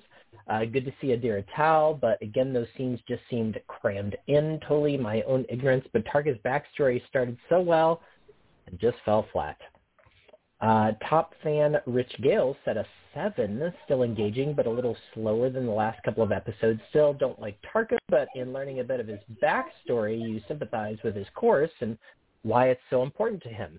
Not sure how it relates to the main story, but I guess we'll find out. Also, much character development in this episode, sure to help the story play out or find some tragedy up ahead. Just a bit slow here. With two or three episodes left, I'm sure we're building to a climax now that's all the chess pieces are in place. So thanks, Rich. Uh, Earl Richard Hart said, bubble hopping the ship to traverse the galactic barrier was a real stretch of the imagination. A bit too far for even my imagination. 7 out of 10. Adam Pipe said a 10. It opens exciting prospects for future generations of Star Trek. David Boucher said 7.5. My favorite part was learning about Tarka's past. Carlos A. Smith said, please remember you asked for the rating, 5.4. And top fan David Nemeth LaFleur said 6, I guess. So the story is interesting. Acting is great. Special effects great. But Galactic Barrier, WTF, uh, LOL. And almost like bio- biological cells comprised said barrier, okay, I get that it's science fiction, but can't we please come up with something less preposterous? What's next? A Starbucks floating in space where species 10C is and their cannons fire lattes? Sorry, I probably became spoiled by watching The Expanse. So, Jim, when you average out our fan scores this week, they come out to a 7.5, which is a, a solid point below last week's. But granted, last week's was right up at the top of the scale. Yeah, absolutely. I I um I, I enjoyed it. I I had a little bit of confusion uh, actually of as to what exactly the Great Barrier was. I was I was confused as I was watching and I was thinking to myself, "Oh wow, Sybok has been vindicated because as I've said many times, in Star Trek 5 in the book of Star Trek 5 and it's not in the movie, Sybok gets them through the barrier by altering the shields. He, he does something to the shield that, that allows them to go through the barrier, but it's not in the movie. And uh, so when Tarka says, well, we got to apply some uh, antimatter, uh, da da da da da, technobabble to the shields so we can penetrate the barrier, I thought, wow, Sybok's been vindicated. I had the wrong barrier. There's two barriers. You did. Yep. there's the galactic barrier and there's the Great Barrier.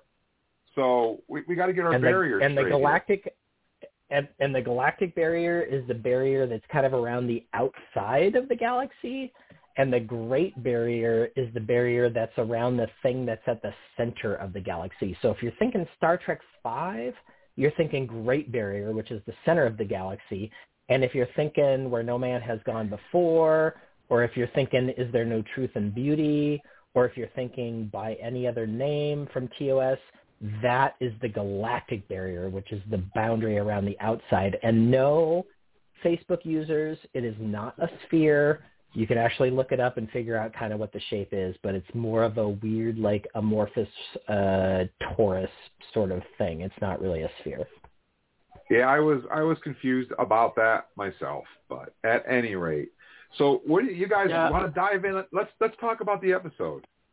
So uh, I was one of the gonna, I was going to mention really quick about the. Uh, didn't the scientists in real life have discovered that there was like some sort of wall of fire on the outside of the galaxy? I don't know. Uh, to, no, to the best of my knowledge, I actually researched this a little bit, and to the best of my knowledge, David, as far as we know at this point, there is no such thing as a galactic barrier. Uh, basically, what happens is that when you get to the edge of our galaxy, the density of stars just gets such that they're no longer influenced by the overall gravity of the galaxy. And so you just kind of end up at this space where there are stars and things that are sort of free floating between galaxies. So, um, you know, we actually uh, learned that the next one over uh, in by any other name is the Andromeda Galaxy, which is where those guys are, the Kelvins are trying to get back to, and they have to exit our galaxy. So the Great Barrier concept is a little bit of a Star Trek mythos, and it doesn't, as far as we know, actually exist in real life. Right. So uh, we lost another character on Star Trek Discovery last week. We lost R.A. Bryce. Uh, he left to work with Kovich on some top secret plan. So, like, what could be more important? This is what could be more important than Species 10C wiping out life as we know it? Any ideas? Yeah, I mean, I, I think that's a very interesting question, um, and I will say that uh, Kovich also mentions that there are some other things that he has to attend to that are more high priority than 10C. So my guess is that it's something related to this recent uh, crisis, something related to 10C. Maybe they're making a deal with the Q or something, and for some reason Bryce is the dude that has to be the guy uh, to to to be the one making the choices. I did think that was kind of an interesting choice, though. Um, of course, they did introduce our new, and I'm sorry I don't have his name handy, but our new communications officer a couple of episodes ago. But it was a little surprising to lose Bryce for real, to tell you the truth. Lieutenant Christopher is his name. Yeah, that's what his name is. That's right. Yeah, I was surprised to see Yeah. Bryce leave, and I was surprised to see Bryce leave without Captain Burnham saying goodbye to him. I thought, um, you know, I thought that she would have been the one like- to see him off. Yeah, yeah, it did feel like they did him a little bit of disservice there. I'm not sure if there's maybe a backstory to what's going on with the with the actor or not, but it did feel like a little bit of a weird goodbye to me. Yeah, it felt like they just kind of stuck it in there, like, oh, by the way, and kind of and he went. But uh, he might be back. Maybe he's going to the academy with Tilly. Uh, you know, who knows? But I did think that was weird. Now, one of our fans mentioned this, and I mentioned this, and Erik knows I mentioned it because Erik knew I mentioned it before anyone else knew I mentioned it. A three-hour oh, I tour. mentioned it on Thursday night. Ah, ah. oh my God! I did. Did I just? So this brings up all kinds of interesting hypotheses, is is isers about Hypotheses. Hypotheses, yes. It- now he's enamored with old technology. He's got all the Yep. the old. Okay, he's got the old communicator. He wears glasses. He wears an old suit. He's familiar with the alternate universes. He knows about the Kelvin universe. He just doesn't seem really to fit in the future world of Star Trek. And now he knows about Gilligan's Island and a three-hour tour. And they made a point. They made a point. Not only did they did he make the comment, which would have been fine had they dropped it for people that were old like us and caught the reference, but Yeah. they went out of their way to have Saru make sure that to say to point it out so that people were aware that the reference wasn't something that anybody knew except for Kovich. Did you guys find that to be like a little bit strange? I mean, I just no, I think more. I think that leaves it. I think that leaves it to the mystery of Kovich. I would Yeah. love to know. I'm the one that always says it. I would love to know a backstory. He's got to have a backstory, and we don't know it yet. I that's I'm thinking novel. I think that would be a great novel. I would love to know his backstory. 'cause there's something behind that character, and we just don't know what it is yet. Okay. yeah. Hear me out. Here's my Okay. theory. Kovich belongs to the same organization that Gary Seven does. And he's actually from the past. But he is living out his life in the future because he realizes where his influence has to take place to keep the timelines sort of sorted. So I think he works for Aegis or Aegis or however you want to pronounce it, which is the organization that Gary oh. Seven works for. Which would make sense because that means that Grudge the Cat can actually be an Isis, right? there you go. Now we're talking. You know, we got to get the cats in there for Ray, right? Well, I just So- when I think about how much Kovich is, like you said, enamored with the past. Uh, he seems like he almost sort of lives in the past. He wears glasses because he thinks they look cool. Um, you know, this guy is not referencing Gilligan's Island because he just has some eclectic knowledge of the past. I gotta believe that he actually lived there. I mean, why would Gilligan's Island be a culturally significant thing among the kind of sea of really awesome references that he could have made, right? I- exactly, exactly. I it, it caught me right away. It, it just it influenced me in ways I cannot even describe. Um, so at any rate, I wanted to throw that out there. So uh, there there was another interesting thing I wanted to talk about. The Saru T'Rina uh, relationship seems to be growing. Did you guys catch that? Mm. Oh yeah. Yeah. It's so sweet. Oh, that it's was my uh, favorite romantic relationship. Go ahead, Charles. Yeah. That was, that was a big. That was a. I, uh, that wasn't this week. That was last week's Ready Room, where they actually talked about some of the famous relationships, and they made a big deal on this one. They made a big deal on this one. And I kind of agree. I think there is something there, and I'm I'm be curious what direction this one goes. I think it's interesting. It's through Yeah. Saru that she stayed on the ship but I think that allows them to have a chance to maybe work on the feelings between them. And normally I would say, well, a Vulcan's not going to have that kind of emotion. But she's not the Vulcan from our era. She is one a little more towards the future and they've taken a slightly different path. Navarin Yep, Navarin. probably has probably has Romulan blood in her. Would be my guess. I mean, after a thousand years of Romulan and Vulcan mixing, there's probably no such thing as like a like a purebred Vulcan or a purebred, purebred Romulan. Which even actually, if you even think about that notion, it's ridiculous, given that they both come from the same planet originally anyway. But I'll just say that this is my you know, Stamets and Culber used to be my favorite relationship on Discovery. Now Saru, Saru and um, President T'Rina are my absolute favorite. They're just so sweet, and I love how they're actually like in this episode they bring it in where she just talks to Saru and she's like, "Listen, you just give me a lot of comfort just by being close to me." And for anybody who has found that person in their life who is literally just comforts them by being close to them. They don't even have to do anything. They just have to be there. It's a really special feeling, and I feel like they're super capturing that in the show right now. Well, let's let's so uh, President Rillak is on the Discovery now. T'Rina is on the Discovery now. Uh, they have this linguistics specialist who laughed at Kovich's jokes, uh, who's on the ship now. We also have a Ferengi who's on the ship now, and you know we have this um, this three-hour tour reference that was dropped.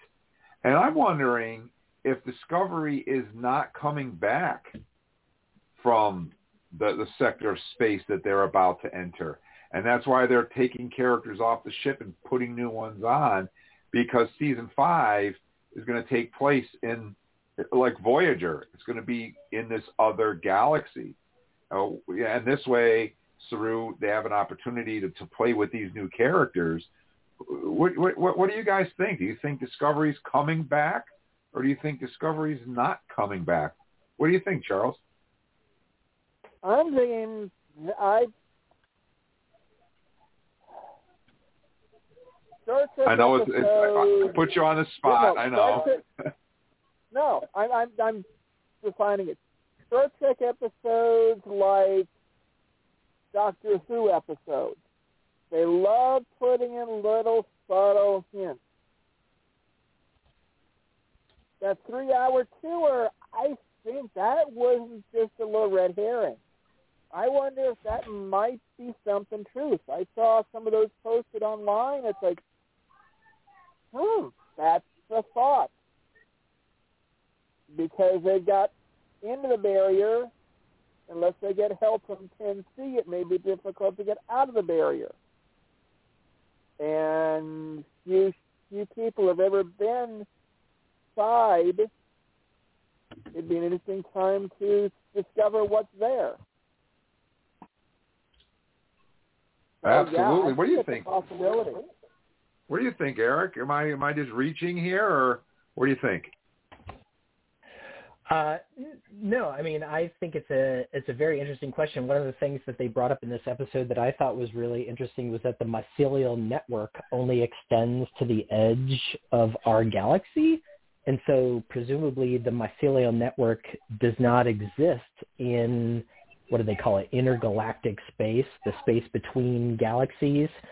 So um, do I think they're actually going to make it to the Andromeda galaxy or or wherever they're going, the hyperfield, I guess, which is in uh, intergalactic space. Yeah, they'll probably they'll probably make it there. I don't think they're going to go all the way to uh, the next galaxy, uh, which of course is is what they did back in the TOS days. In by any other name, they they tried to make their way all the way to the Andromeda galaxy. But um, the Discovery is severely hampered when they're outside the galactic barrier because they can't use their spore drive anymore. So that is a an interesting plot point. It kind of takes that advantage away from the ship. and they and they did they have- did say if you, if you remember in the episode they were fully stocked and loaded with and totally Yeah. supplied. So Yeah, I I don't know, we'll think they're going to be out there for a really long time.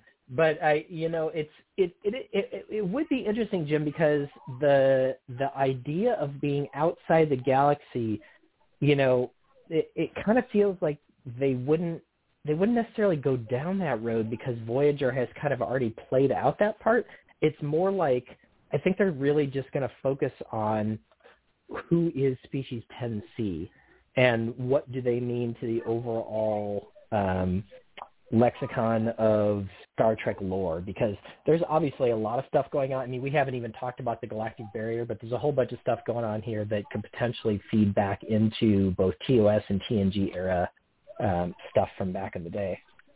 Oh, absolutely, Well, absolutely. Let me let me throw this question out.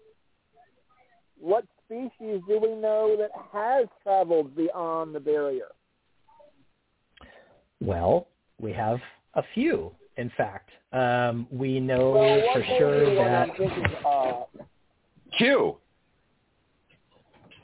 Well, the Kelvins come from beyond our our galaxy. So in by any other name in TOS, those are the ones who we first learn are actually from beyond the galaxy and they steal the Enterprise to try and like go back to the Andromeda galaxy.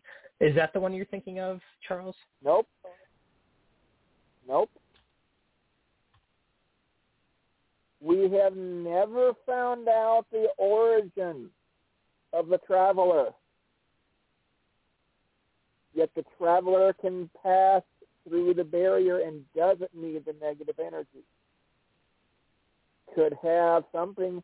I wonder if it's connect. I wonder if the 10C might be connected to that species. Hmm. Interesting. Yeah. I mean, I was very interested in the fact that uh, Jim. I don't. you Did you probably had a tack you wanted to take right now? But can we talk about crossing the Great Barrier for a second? Oh, absolutely. Hello? Go for it. Okay, cool. Okay, cool. So, um, so crossing the Great Barrier. So there are three TOS episodes where we cross the Great Barrier, or excuse me, not the Great Barrier, the Galactic Barrier, not the Great Barrier. That's the one in the middle, the Galactic Barrier. So we have no, where No Man Has Gone Before, which was the first aired episode. Uh, that's the Gary Seven episode. And um, what happens in that episode is when we cross the galactic barrier, anybody who has a high ESP rating or an ESPER rating, sort of the sixth sense, um, gains these kind of godlike powers, right? So that's something that doesn't happen in Discovery that I'm that I'm very interested in talking about. Uh, we also have um, the TOS episode uh, "Is There in Truth No Beauty," which is the episode with the Medusans. You'll remember that's the one where Spock wears the fancy goggles to make sure that he's Yep. not driven insane by looking at the Medusans. And they actually crossed the galactic barrier in that episode uh, because uh, one of the characters, Maverick, uh, or Marvick, excuse me, actually kind of takes control of the Enterprise and takes them across the, the Great Barrier, or excuse me, the Galactic Barrier. I want to make sure I get it straight.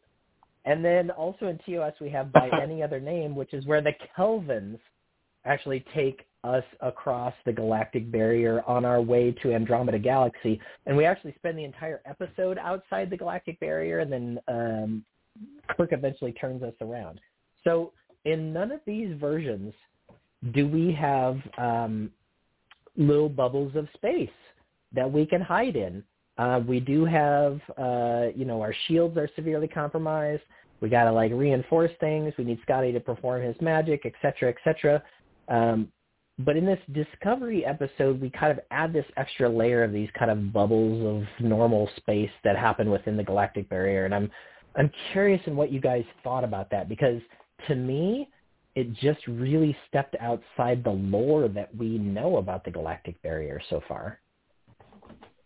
Well, Well- that was also in the TOS era.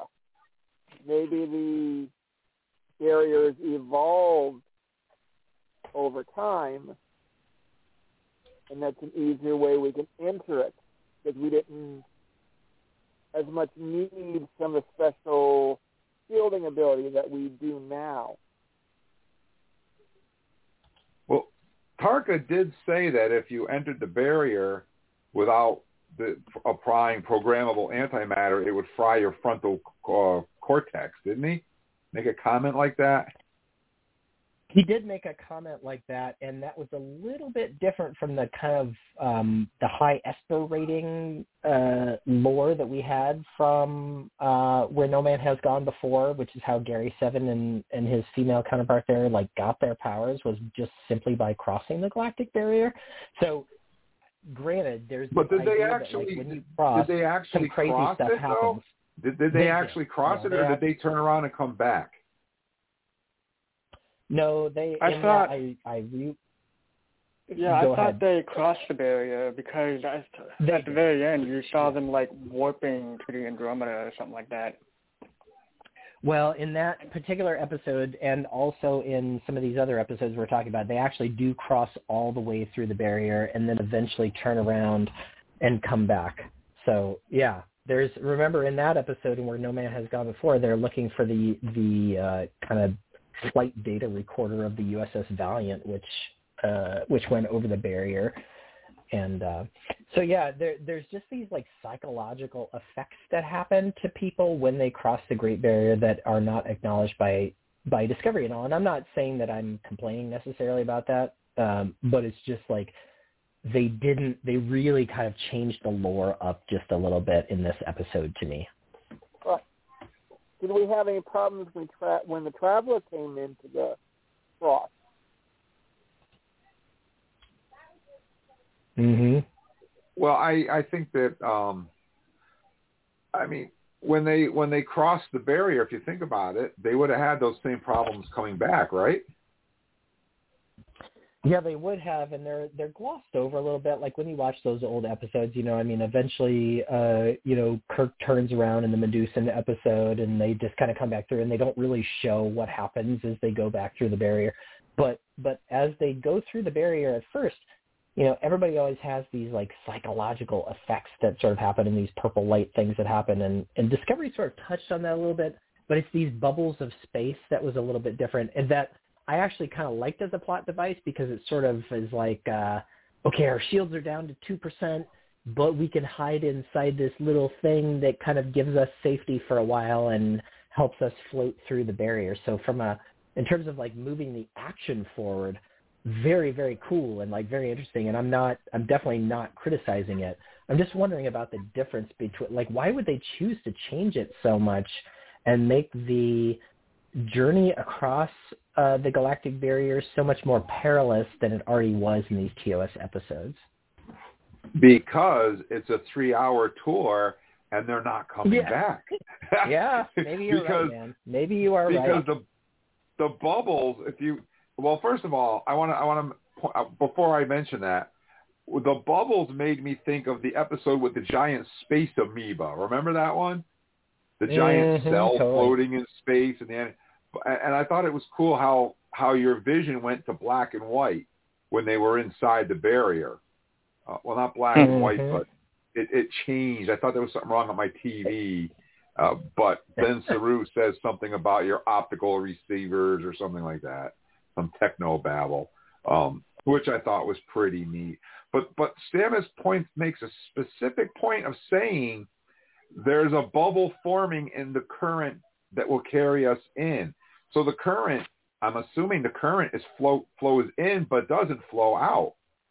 So they rode Yeah, the bubbles well- in, and unless there's a way for the kelp, the whoever they are, to help them get out, they're not coming back. At least not the way Well, they went the in. opposite.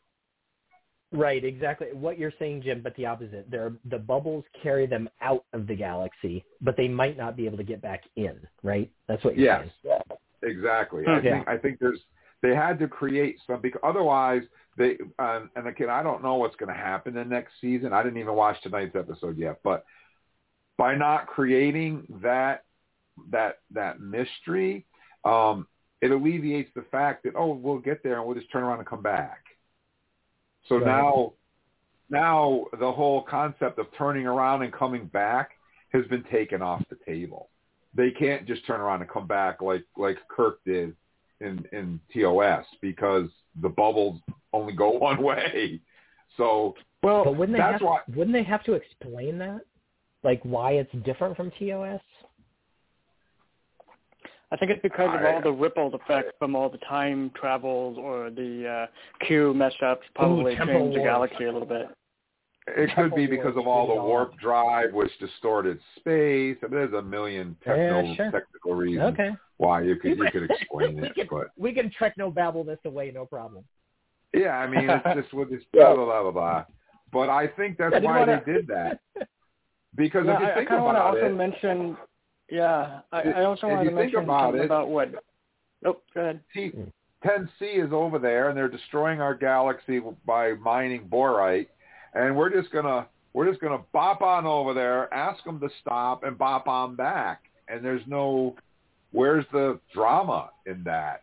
But this way, oh well, we have to get inside these little bubbles and ride the current out of the universe and into this other place, and the little bubbles only flow out and not in. So now we're over here and we're stranded on a three-hour tour. We got to find our way back. It creates some drama that wouldn't be there if they just had to turn around and come back. I guess. Hmm. Which You know, might um, be the cliffhanger for the end of the season. Very well could be. It very well could be. But there was a couple other things I wanted to talk about before we run out. Oh, go ahead, David. Well, I was just going to say um, the idea that the show is called Discovery. I think the show is going to continue on following Discovery, even if they couldn't come back. So we might explore a strange new world in a different galaxy if they continue that way. So I don't know. It, it'd be it would be interesting if they if they do that. Uh, but I don't know. I have I don't have a magic crystal ball. I I'm just you know a fan making up stuff like everybody else. Uh, I, I wanted to ask you, you guys, or Erik, Charles, somebody, what did you think about this uh, Adira coming back and her little little interaction with Stamets? I, I thought that was, you Uh, know, they- I thought I thought their reaction with Stamets was very cool. I love how Stamets kind of um is being the parent and then uh who is it? Is it Saru or somebody who says, You're doing a good job to him and he's Burnham. like thanks. oh no, it's Burnham. That's right, it's Burnham. Burnham. Yeah, yeah. And um and so to me there's that kind of um you know, Adira is a post teen but not quite adult who also uh, is dealing with their own kind of emotional stuff around not having Gray there uh, as their support system. So I really liked that scene, and I liked that it was a kind of an individual one-on-one thing between Stamets and Adira, and it didn't actually involve Culber at all. I thought that was cool too. yeah. Well, that's because Culber was was giving dating advice to Saru. Oh, Right. Um, so, it which, and, and, and wh- uh, what did you think about Burnham and President Rillak with their little? They had a little a little scene there, which I thought was was and it was excellent too.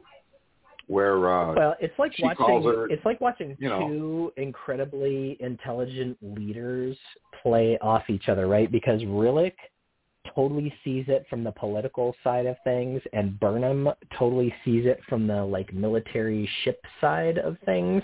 And it was very cool, I think, to watch them play off each other and decide what the best way to proceed was given both of their um their purviews, you know, what what each one of them was actually in charge of. They they came up with a very clear and concise deal very quickly to help guide them throughout this mission, which I thought was really cool. And it just like it, it, I just love Rillak. She's just one of my absolute favorite characters. I love her political savvy, and watching her play off Burnham here was fun. And one of my favorite scenes in, in there is when when they're on the bridge and they're making the announcement that uh, 10C is about to wipe out Earth and and Ni'Var and Titan, and Rillak is like, no, no, no, we can't do this, and Burnham's like, well, we have to do this, and Burnham has her make the announcement, and then she says to her afterwards in the ready room, well, why why did you have me do it? And Burnham says, well, you know, at times like this, the crew needs to Yep. hear from their president, and you're my president too. And I was like, wow. I, to me, that was like that. That was like, wow. That's just how true could you be? You know, and in, oh, in times like that, you need to hear from the leader. You you you need to hear that. You need that re- that assurance from a leader. And when for Burnham to say, "Well, and you're my president too," it was just like that hit home for me, anyways. Go ahead, go ahead, Charles. I think it gives us a chance to realize that the president still is the president, and even though she's on the ship and passed her duties on, she's still that she's still that figurehead. And I think we want to work, and I like how Bur- she and Burnham kind of agreed. It's like, okay, Burnham's the captain, but she's still a diplomat, and we want to work on working those together. That she needs to make sure she shows her diplomatic skills, and that she can lead this crew to a solution.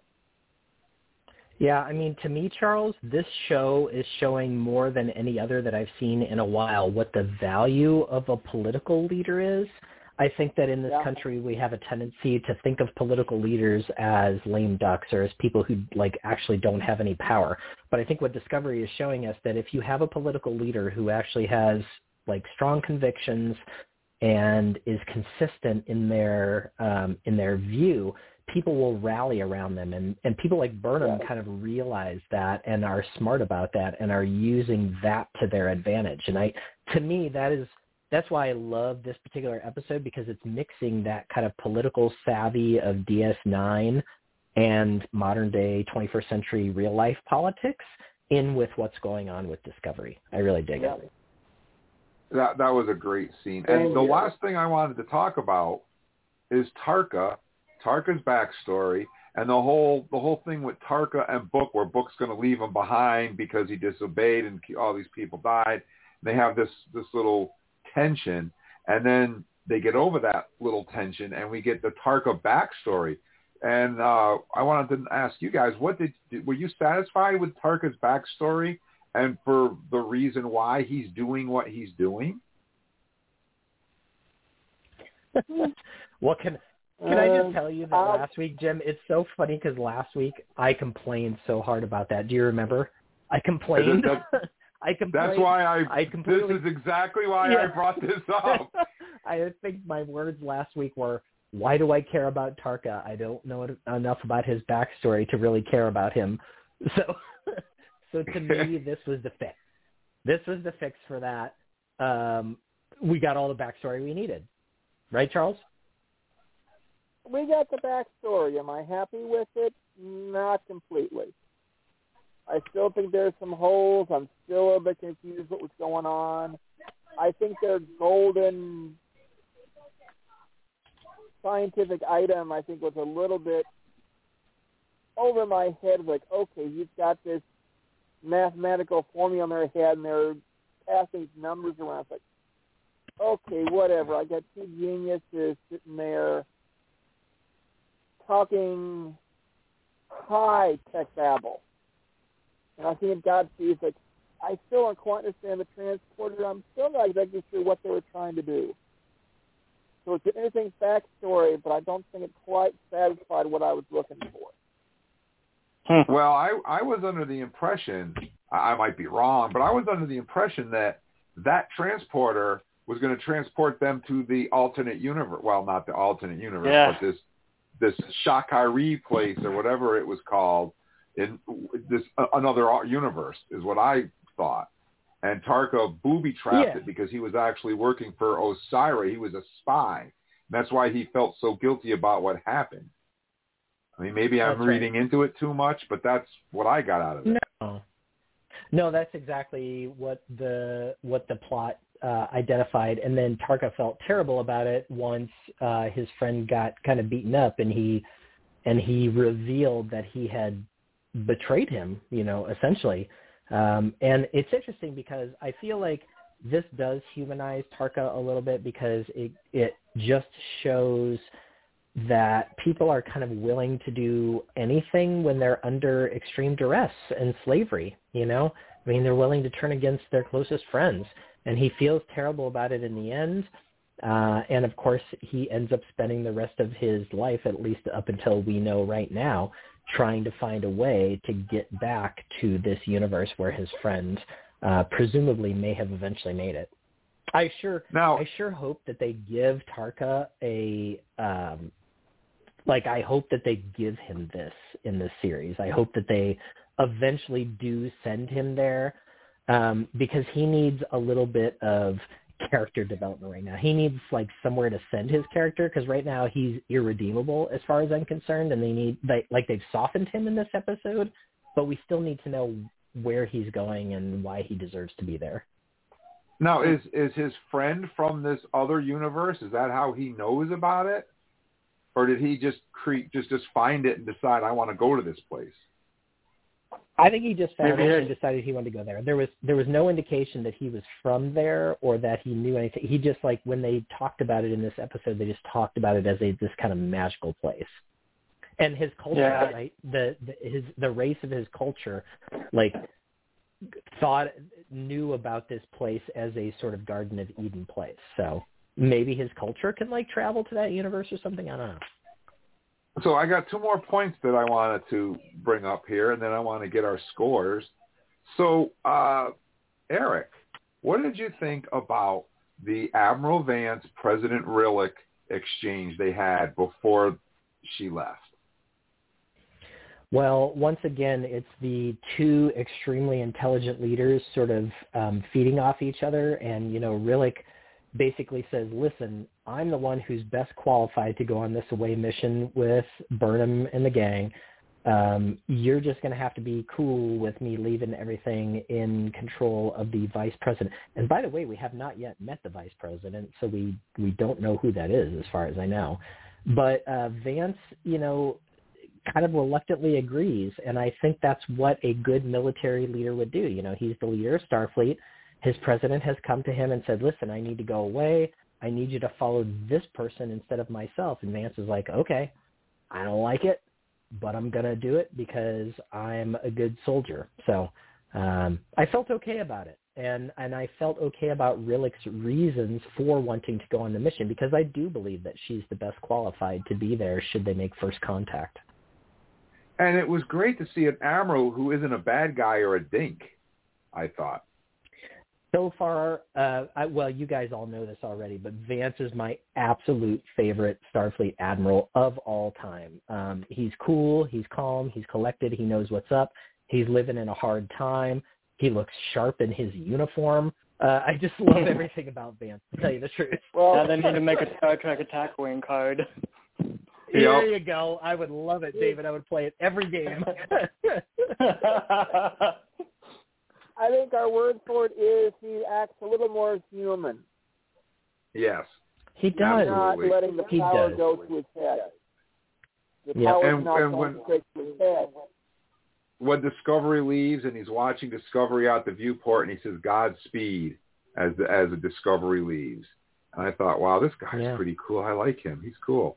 So the last He's thing I so wanted to cool. ask you guys uh, about, and again, I haven't seen tonight's episode, okay, but Book is Book able to come back from this? Are we- are we going to see the Book Burnham Bridge burn, and Book is going to either die or something? What do you think? Can, is there any way he can come back from this? I mean, Probably. Hmm. me, I'll, I'll, I'll start off. I I personally I, I see him I see Book uh wanting to do the right thing. You know, I saw Book you know, he stood down to Burnham and Tarka said to hell with you and did what he wanted anyways. Um, you know, he did steal the the uh uh transwarp mycelial device and put it on his ship. He, he you know, Book did cross a lot of lines. And Burnham did tell him that, know, if you take the isolinium, that's a line you cannot come back from, and he did it anyways. And he's been he's been, you know, on the outside looking in through pretty much this whole season. And we don't know what's going to happen in the end, but can he come back from this? Is the question. You know, I don't know, Jim. should gonna, he come back from this? same thing. I'm going to say the same thing that I said last week, which is that I think we're destined for a big loss here. And they have sent Book so far down this rabbit hole at this point, and he has had so many opportunities to work his way out of it, and he has refused every single one of them. I just don't see how they can pull Book out of this. I think that they're going to, we're going to lose Book, and it's going to be a huge tragedy, and it's going to be a huge thing that like affects Burnham in a lot of ways. And I'm going to be super sad because his ship is amazing, and what happens to Grudge, and all kinds of like questions that I have. But I just don't like they're going to have to really play some amazing tricks with the plot here if they're going to bring him back from where he's been because they even in this last episode where finally he was like he was going to drop Tarka off on a planet, right, and just sort of maroon him there. Well, that got turned around too, and so now Book is like happy to keep Tarka on the ship because of excuses or whatever. So I just don't, I just don't see how they're to pull. Honestly, like Book's reaction to Tarka has been one of the things that I have liked least about this whole plot uh, that's going on right now. Because, okay, I believed it at first. The guy's planet got destroyed. Really super big deal but is his thirst for vengeance so deep that he needs to follow this guy to hell and back? And he's even like Book has even brought up his dad. Sorry, I'm just on a rant here, but like Book has even brought up his dad and like why he feels like he is different from his dad in this and so, so they should be able to redeem Book, but I don't see how they're going to do it plot wise. Wow, that was a lot of words, but I well that's how I feel about it. well, let me let, let's go back. Let me go back to what I was saying as of right now, Discovery rode the bubbles through, but not Booker. Book, Book and Tarka Yeah. are still on our side. And so you very well could have Discovery over there, Book over here, and they're separated and they have no way to get back together again because of the bubbles and the barrier and stuff. Yeah. Yep. You know, that very well could happen. Um, I- but, I- I but do I will wanna point out a, one uh, thing though. Grudge is on Discovery with Burnham, so Grudge is safe. I Right. did want to point out one thing really quick about uh, the Discovery going to the uh, the Andromeda Galaxy. Um, this is a really quick thing to put in everybody's mind. Do you think each galaxy in the universe is its own separate mirror universe? Nope. What? That's that's interesting. I think there's a difference.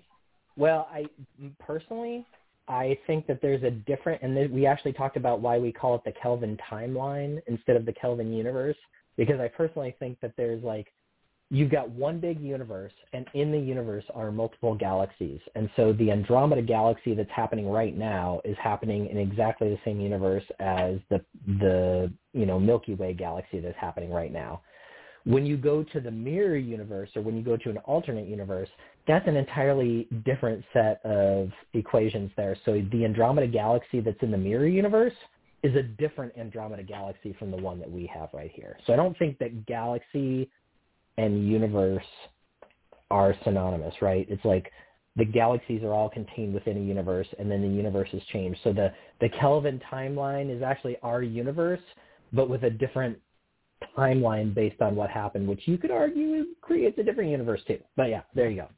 That's my take on it.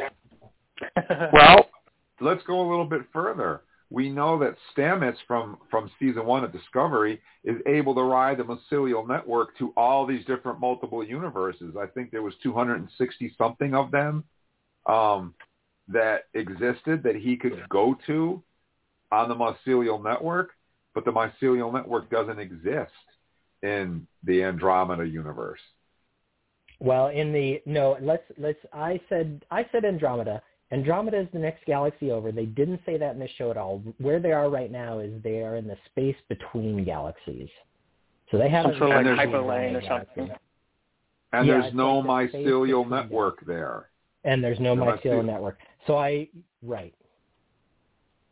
Yep. So if there's no mycelial network there, and Stamets was able to ride the mycelial network to the Mirror Universe, the Kelvin Universe, all these different Right. uh, universes that existed uh, running parallel with ours, that would tell me that whatever's on the other side of the bubble barrier is not running in parallel with ours. Otherwise, Stamets would be able to access it with the mycelial network, Correct. right? I would agree. So we'll have to wait and Yeah. see.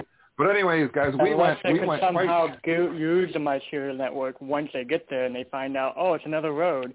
Just in between, there is no road. And so, I don't know. Yeah, we'll have to wait and see. But I think Erik's onto something. I think that by putting Discovery there, it takes away their advantage because if you think about it, having the spore drive kind of makes the ship, I mean, takes all the drama away because boom, they can go anywhere they want within a half second and be there.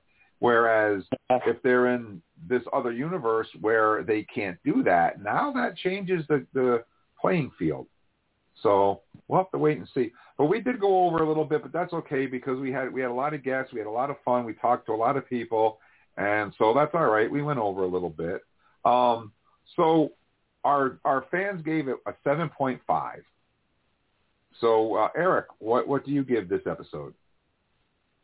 Uh, I'll give this episode a seven. Lots of backstory, but nothing too exciting happened. So solid seven. Seven. How about you, David?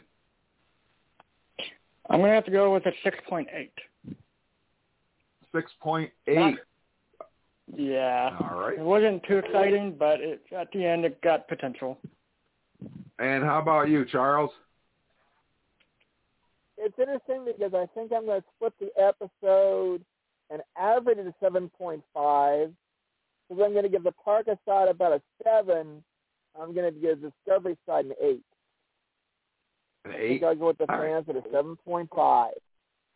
Right in And, the uh, middle. you know, I think I'm right around with the fans, but I'm I like to I'm going to go with around an eight. I, I enjoyed I enjoyed a lot of the moments that were in the episode that I mentioned already, so I'm going to go with an eight. So we're we're right consistent with the fans. Well, so anyway. Yeah, that's pretty cool. So listen, guys, on Sunday you can tune in and hear uh, Paul and Erik's full um, and unedited, full and uncut version of their uh, wine tasting fireside chat number three. And guys, you guys can look for a link for that. And uh, we're going to be having uh, Trek Talking 2 as well, Sunday at 7.30. Uh, we're only going to be an hour this time because we don't have a premiere to talk about. But, but speaking of premiere, I think I want to talk about the premiere. What do you say, Erik? Uh, we'll have to chat. I, I don't want to talk about the episode, but I want to talk about the premiere, the, the virtual party. Mhm. Um, I want to talk for for fans that didn't get to go to it or fans that didn't know. I want to talk a little bit about about the virtual premiere and what we did at the premiere and, and share some of our stories about the premiere. Not necessarily the episode because we're going to save the, the juicy details, and there's a lot of them, for Trek Talking the following week. I do want to talk a little bit about the virtual premiere and let fans know what it was like and, and our experiences with that as well. And I do believe Shannon will be with us too, and which is cool because she was at the virtual premiere with us as well. So that's pretty neat. So you can tune in for that as well. So guys, that wraps up another episode. Believe it or not, we went a little bit over, but that's okay. We we didn't get to our convention calendar, and we did have to cut some of our news stories out, but uh, you know, it, it was it was well worth it. So I want to take an opportunity here to say uh, thank you so much to Noah Avabat Catch for coming on and chatting with us a little bit. It's always fun to uh, to chat with Noah, uh, the the uh, Andorian without the antenna. Thank you so much. I also want to say thank you to Craig Spurrier and Spencer Brewer from Star Trek Wines for sharing their stories about how they made the Cardassian bottle. Very interesting. I want to say thank you to Ray for giving us a call tonight as well. And thank you, of course, to David for hanging out and chatting with us. Thank you, David. Yeah, you're welcome. That was fun. And I also want to say thank you to Erik. We couldn't do the show without you. And Paul. Thank you to Paul as well for hanging out and Trek talking with us. Thank you, Erik. You bet. Always a great time. And thank you so much to you as well, Charles, for hanging out and Trek talking with us. Oh, always a blast and great talking with Noah. And I'll tell you what, I am looking so I cannot wait for next week because I'm frothing at the bit to talk about Picard. It was that good. But we got to wait till next week. And uh, we'll have a lot Yep. to talk about because it was good. So you guys can go and watch it right now. Actually, you can watch it a couple of times. I've already watched it twice. I'm sure I'm going to watch it at least two more times. And so we'll have a lot to talk about next week. So I'm your most excellent host, Uncle Jim, and we'll see you guys same bat time, same bat channel next Thursday. Thank you so much for listening. Hailing frequencies are closed. Please, everybody, be good to each other and stay safe. Good night, everybody. Night. Good night. Let's see what's out there. Engage.